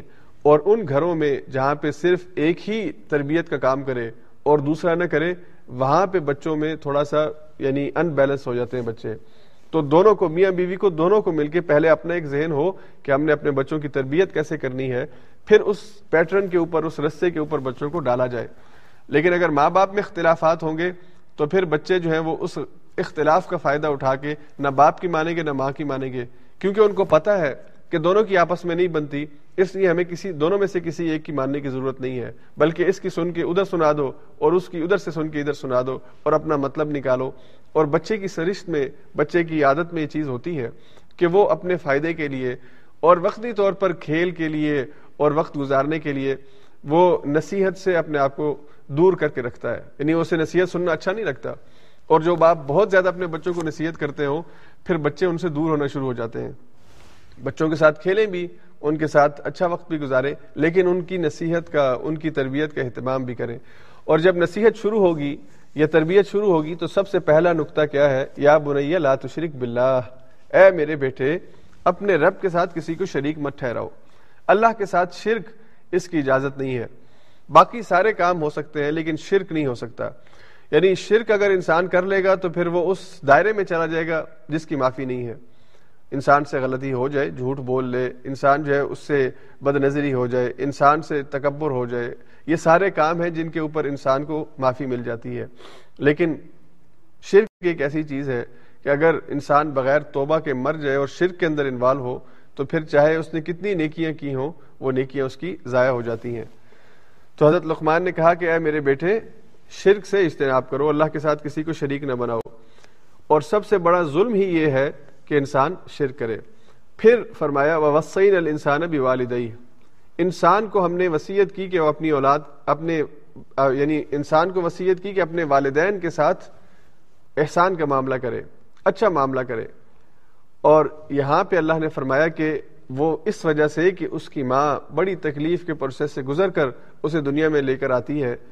اور اس کے بعد بھی پھر اس کی جو تربیت اور اس کا جو ابتدائی وقت ہے بچے کا وہ خود سے اپنی زندگی اپنے پاؤں پہ نہیں کھڑا ہو سکتا۔ اسے دو سال کا وقت چاہیے ہوتا ہے جب ماں کی توجہ اور ماں کی طرف سے اس کے لیے خوراک کا انتظام کیا جاتا ہے۔ جانوروں کے بچے میں اور انسان کے بچے میں بہت فرق ہے۔ ایک تو اس حوالے سے کہ کوئی جانور ایسا نہیں ہے جس کے بچے کو اتنا ٹائم کھڑے ہونے میں لگتا ہو جتنا انسان کے بچے کو لگتا ہے۔ اور دوسرا یہ کہ با، باقی جانوروں کے بچے پھر بہرحال کسی نہ کسی انداز میں بڑے ہو جاتے ہیں، لیکن انسان کبھی بھی اپنے ماں باپ کے بغیر اس کو زندگی میں آگے جو ہے وہ نہیں جا سکتا۔ تو اللہ نے کہا کہ وہ جو مرحلہ ماں گزارتی ہے، ایک تو جب وہ اس کے پیٹ میں ہوتا ہے اور دوسرا وہ جب باہر آ جاتا ہے، پھر اس کو جو وہ ٹائم دیتی ہے، اس کی تربیت کرتی ہے، اس کو اس کو بڑا کرتی ہے، وہ جو مشقت اٹھاتی ہے، وہ۔ اس کے بعد پھر اللہ نے ایک اور اصولی بات کہی، والدین کے ساتھ تعلق کے حوالے سے کہ ماں باپ کی مہربانی، ان کی شفقت، ان کی توجہ اپنی جگہ۔ لیکن اگر وہ تجھے شرک کے اوپر اصرار کریں، اگر تجھے ایسے کام کا حکم دے جو اللہ کی بغاوت اور اللہ کے حکم کی خلاف ورزی ہے، فلا تو پھر ان کی اطاعت نہیں کرنی۔ ولاکن وہ صاحب ہما فی دنیا معروف اب اطاعت نہیں کرنی، لیکن ان کے ساتھ پھر بھی تمہیں اچھے انداز سے پیش آنا ہے۔ اگر والدین غلط بات کا حکم دے اطاعت نہیں کرنی، لیکن بے ادبی نہیں کرنی۔ اطاعت نہیں کرنی اور ساتھ ہی آپ نے والدین کو جھڑکنا نہیں ہے، مارنا نہیں ہے، ان کو گالم گلوچ نہیں کرنا ہے۔ تو اطاعت تب کریں گے جب اللہ اور اس کے رسول کی طرف بلائیں۔ اگر اللہ اور اس کے رسول سے دور لے جانے کی بات کریں، ان کے حکم کے خلاف کوئی حکم دیں، تو پھر اطاعت نہیں کرنی، البتہ ادب کا دائرہ جو ہے وہاں پہ موجود رہے گا۔ اور اس میں صحابہ کرام رضی اللہ تعالیٰ عجمعین کی زندگی سے بہت سی مثالیں ہیں۔ اب وقت نہیں ہے، لیکن مختصر طور پر کہ جو بیٹا مسلمان ہوتا تھا اور اس کی ماں یا اس کا باپ نان مسلم ہوتا تھا، تو اب یہ بیٹا اور اپنے یا بیٹی اپنے والدین کے حق میں دعا گو رہتے تھے، اپنے والدین کے ساتھ اچھے اخلاق سے پیش آتے تھے اور نرمی سے پیش آتے تھے۔ اور اگر کوئی ماں باپ ہے اور ان کا بیٹا جو ہے وہ مسلمان نہیں ہوا، تو ان کے ساتھ بھی وہ اخلاق اور کردار کے دائرے کے اندر رہ کے معاملہ کرتے تھے۔ کیونکہ خونی رشتہ ختم نہیں ہوتا، خونی رشتہ باقی رہتا ہے۔ تو آج کے دور میں بھی اگر کسی گھر میں خدا نخواستہ یہ صورتحال ہو، یا ایسے لوگ جو نئے مسلمان ہوتے ہیں، انہیں اپنے والدین کے ساتھ، اپنے رشتہ داروں کے ساتھ اپنے تعلق کو بحال رکھنا اور ان کے حقوق ادا کرنا یہ ان کی ذمہ داری ہے۔ ماں باپ کا حق ختم نہیں ہوتا۔ باپ اگر بوڑھا ہو گیا ہے، ماں بوڑھی ہو گئی ہے اور وہ خدا کا انکار کرتی ہے یا خدا کو نہیں مانتی ہے تو بھی اس کی خدمت یہ ذمہ داری ہے اولاد کی، وہ اسے کرنی ہے۔ تو اللہ نے فرمایا کہ وصاحب ہما فی دنیا معروفہ دنیا کی زندگی میں ان کے ساتھ احسان کا معاملہ ہی کرو، ان کی خدمت کرو، ان کا ادب کرو۔ اور پھر آخر ایک تیسری نصیحت حضرت لقمان نے کی، یا بنیا انہا ان تکو مسقال حبت من خرد من خردل فتکن فی سخرت او فی السماوات او فی الارض یاتی بھی اللہ۔ اے میرے بیٹے، اللہ کے جو اللہ کا علم ہے، اللہ کی طاقت ہے اور اللہ کا جو دائرہ اختیار ہے، وہ بہت وسیع ہے۔ اگر تو ذرا برابر بھی کوئی نیکی کرے، پھر وہ تو نیکی اسے کسی چٹان کی تاریکی کے اندر یا آسمانوں کی وسطوں کے اندر یا زمین کی گہرائیوں کے اندر لے جا۔ یعنی اس نیکی کو، اس ذرا برابر نیکی کو اگر یا اس چھوٹے سی چیز کو اگر تو کسی جگہ سمجھتا ہے کہ تو چھپا سکتا ہے، تو چھپا لے یہ اتبی اللہ اللہ اسے لے آئے گا۔ یعنی اللہ کے علم سے کوئی چیز باہر نہیں ہے۔ اے میرے بیٹے، تو نیکی کا چھوٹا کام کر، یا تو نیکی کا بڑا کام کر۔ فمی عمل مسقال ذرت خیر یرا ومی عمل مسقال ذرت شر یرا اگر تو کوئی نیکی کا چھوٹا سا کام کرے گا، جسے تو بہت معمولی سمجھتا ہے، اللہ اس کا ریزلٹ بھی قیامت کے دن تجھے دکھائیں گے۔ اور اگر تو برائی کا کوئی چھوٹا سا کام کرتا ہے جسے تو بہت معمولی سمجھ کے، بلکہ تو سمجھتا ہے کہ شاید یہ گناہ بھی نہیں ہے، اللہ اسے بھی قیامت کے دن لے آئے گا۔ وہ کسی چیز کو مخفی نہیں رکھے گا۔ تو اللہ کے علم سے باہر کوئی چیز نہیں ہے۔ پھر اس کے بعد حضرت لقمان نے اپنے بیٹے کو سمجھایا، یا بنئی اے میرے بیٹے، یہ تو عقائد کی بات تھی، اب عمل کی بات ہے عقیم الصلاح نماز کو قائم کر وہ امر بالمعروف، اور اچھی بات کا، بھلی بات کا حکم دے۔ ونہا انل منکر اور برے کام سے روک جا، اپنے آپ کو بھی روک لے اور دوسروں کو بھی روک دے۔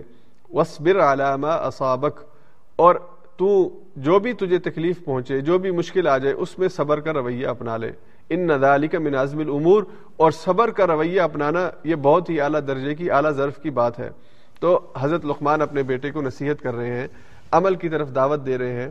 اور نماز اعمال میں سب سے پہلی چیز ہے کہ انسان اللہ کی عبادت جب کرتا ہے، تو نماز کو کبھی مت بھولے۔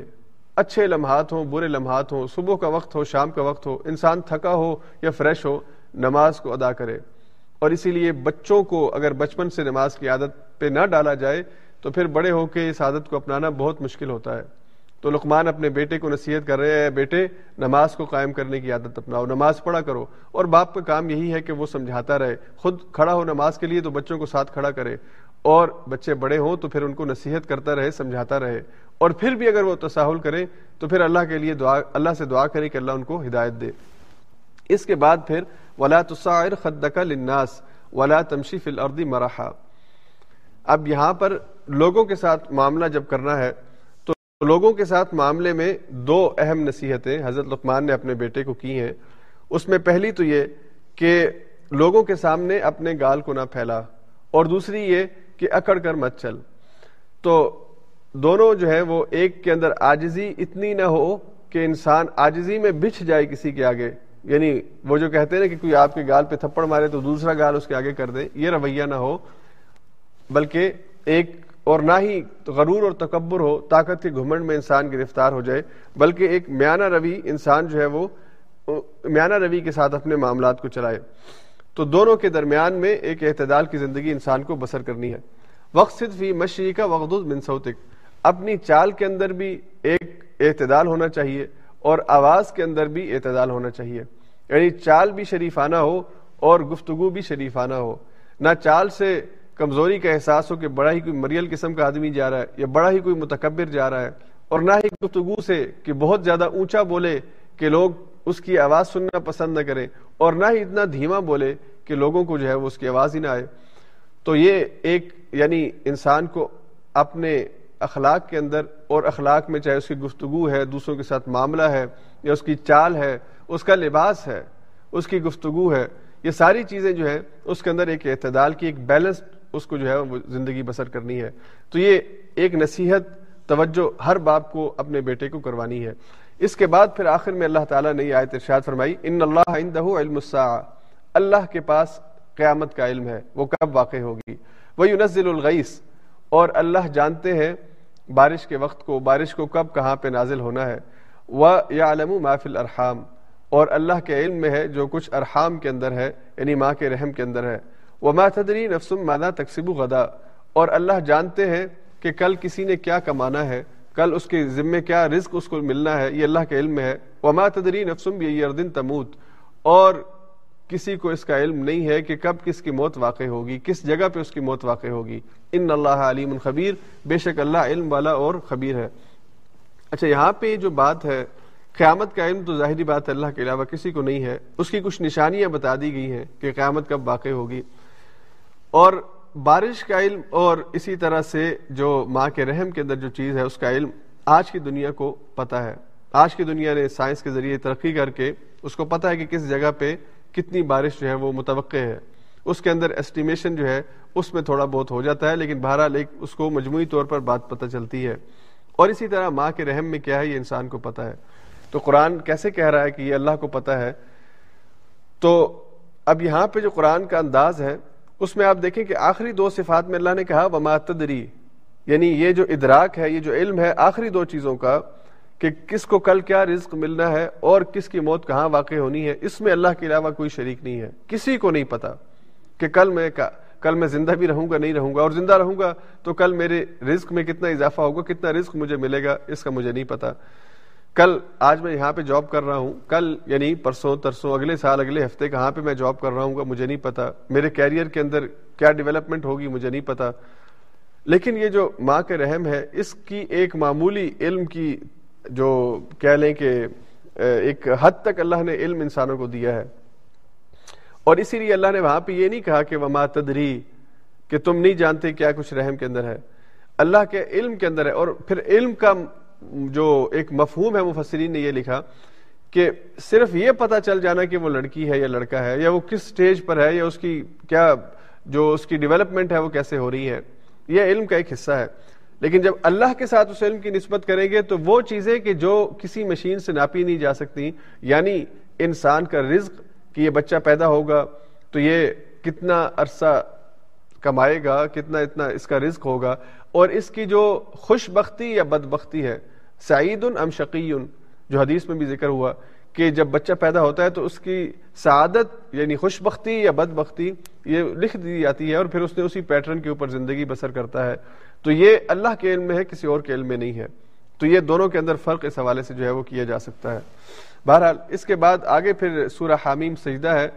اور مختصر سی صورت ہے، تیس آیات ہے صرف۔ لیکن اس صورت کی اہمیت یہ ہے کہ حضور علیہ سات وسلام رات کو سونے سے پہلے صحیح ترمزی میں جہاں پہ یہ ہے کہ آپ سورہ ملک پڑھتے تھے، وہیں پہ اس صورت کا ذکر کہ آپ حامیم سجدہ پڑھا کرتے تھے۔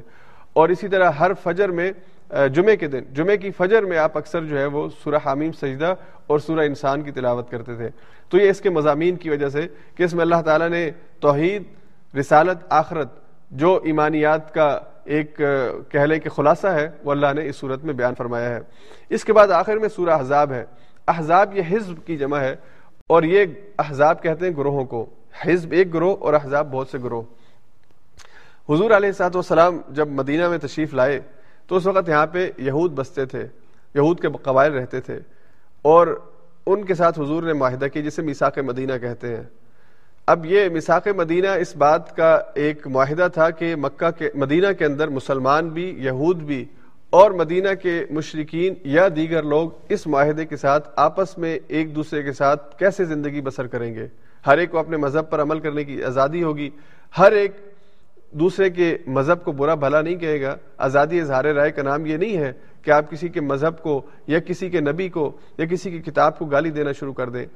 تو آزادی ہر ایک کو اپنے عمل پر ہے، لیکن اس کا ایک دائرہ کار ہے۔ اور پھر یہ کہ اگر مدینہ کے اوپر یہودیوں کا کوئی دشمن حملہ آور ہو جائے، تو مسلمان یہودیوں کے ساتھ مل کر مدینے کا دفاع کریں گے۔ اور اگر مسلمانوں کا دشمن مدینے پہ حملہ آور ہو جائے، تو یہودی مسلمانوں کے ساتھ مل کر مدینے کا دفاع کریں گے۔ تو یہ موٹی موٹی اس کی شقیں تھی مساق مدینہ کی۔ تو اب یہاں پہ مساق مدینہ کے اندر یہود کے تین قبائل جو وہ شریک تھے، بنو نزیر، بنو قینقا اور بنو قرائضہ اب انہوں نے اس معاہدے کے بعد آہستہ آہستہ اس کی خلاف ورزی شروع کر دی ہے۔ اب بنو نزیر کو حضور علیہ صلاحت والسلام نے ان کے معاہدے کی خلاف ورزی کی وجہ سے مدینہ سے نکال دیا تھا اور یہ خیبر میں جا کے جہاں پہ دیگر یہود بھی تھے اور مضبوط تھے، وہاں پہ آباد ہو گئے تھے۔ اب خیبر کے جو یہ بنو نزیر ہیں، انہوں نے دراصل سازش کی کہ حضور علیہ صاحب والسلام کو مدینہ سے نکالا جائے اور مسلمانوں کو صفایا کیا جائے۔ تو انہوں نے غطفان اور اسی طرح مشرقین مکہ اور دیگر قبائل کے پاس جا کر ان سے بات چیت کی کہ مدینہ کا گھیراؤ کیا جائے اور حضور علیہ صاحب والسلام اور آپ کے صحابہ کا خاتمہ کیا جائے۔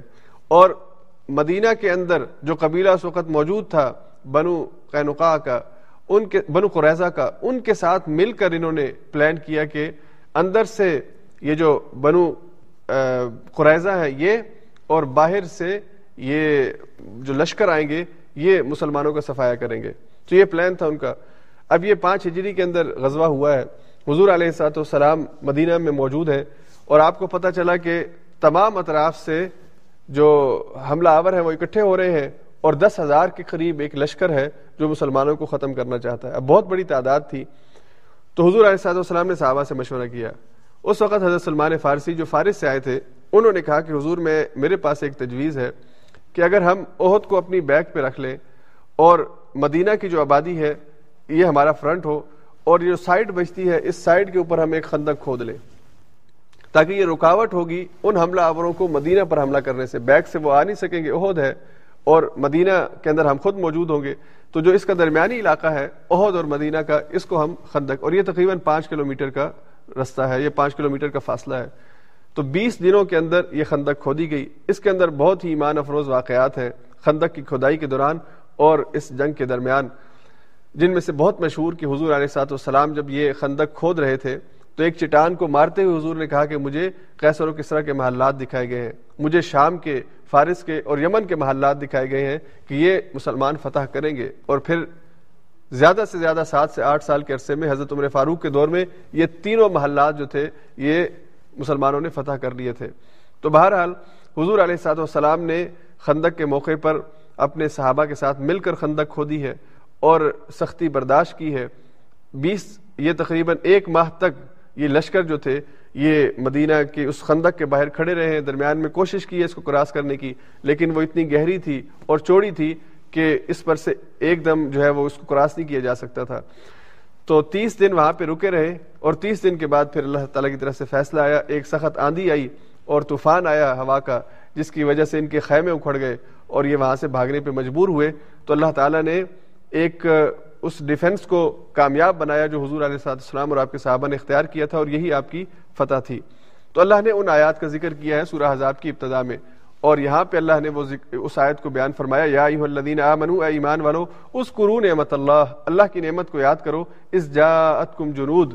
جب تمہارے اوپر جنود آ گئے، لشکر کے لشکر آ گئے، فارسلنا علیہم ریحن تو پھر ہم نے ان کے اوپر ہوا بھیجی وہ جنود اللہ تروہا۔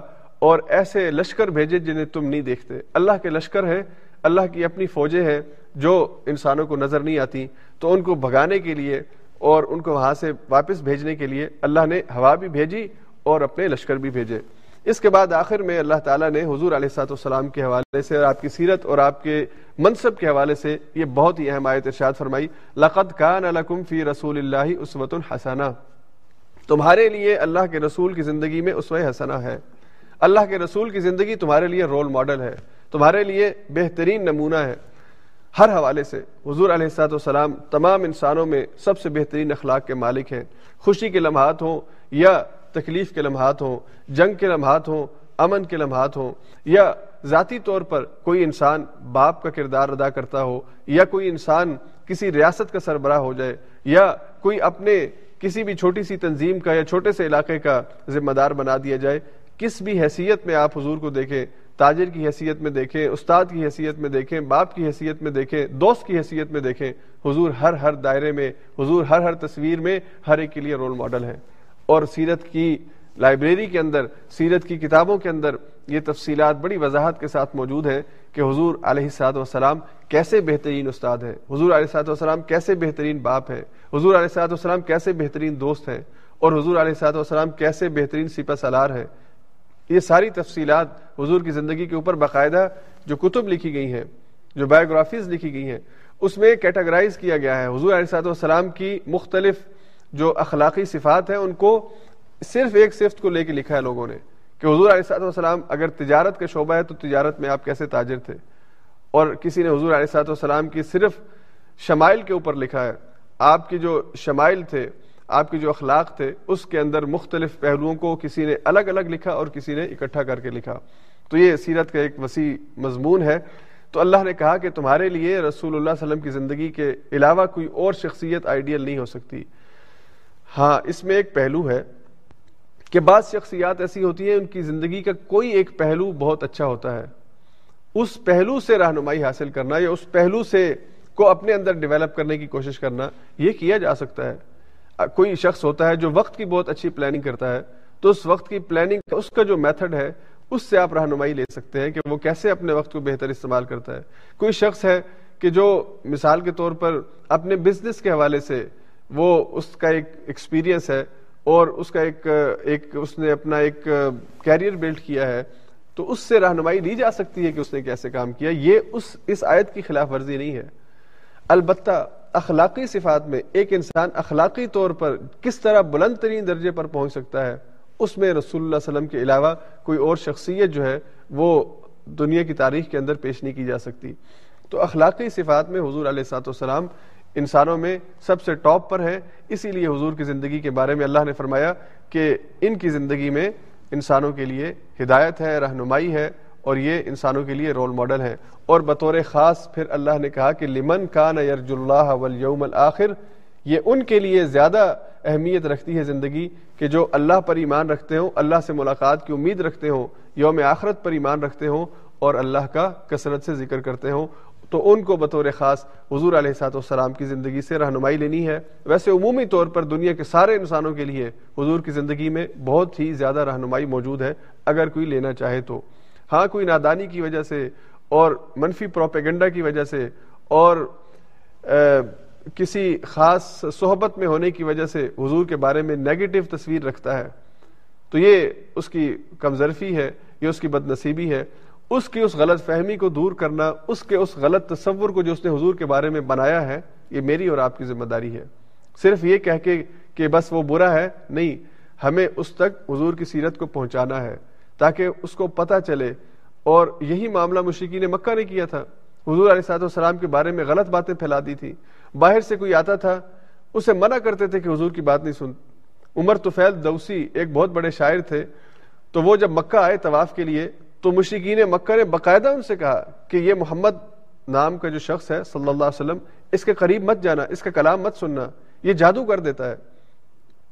تو وہ دوسی کہتے ہیں کہ میں طواف کر رہا تھا، میرے کانوں میں آیات پڑی۔ تو مجھے یہ کلام اچھا لگا۔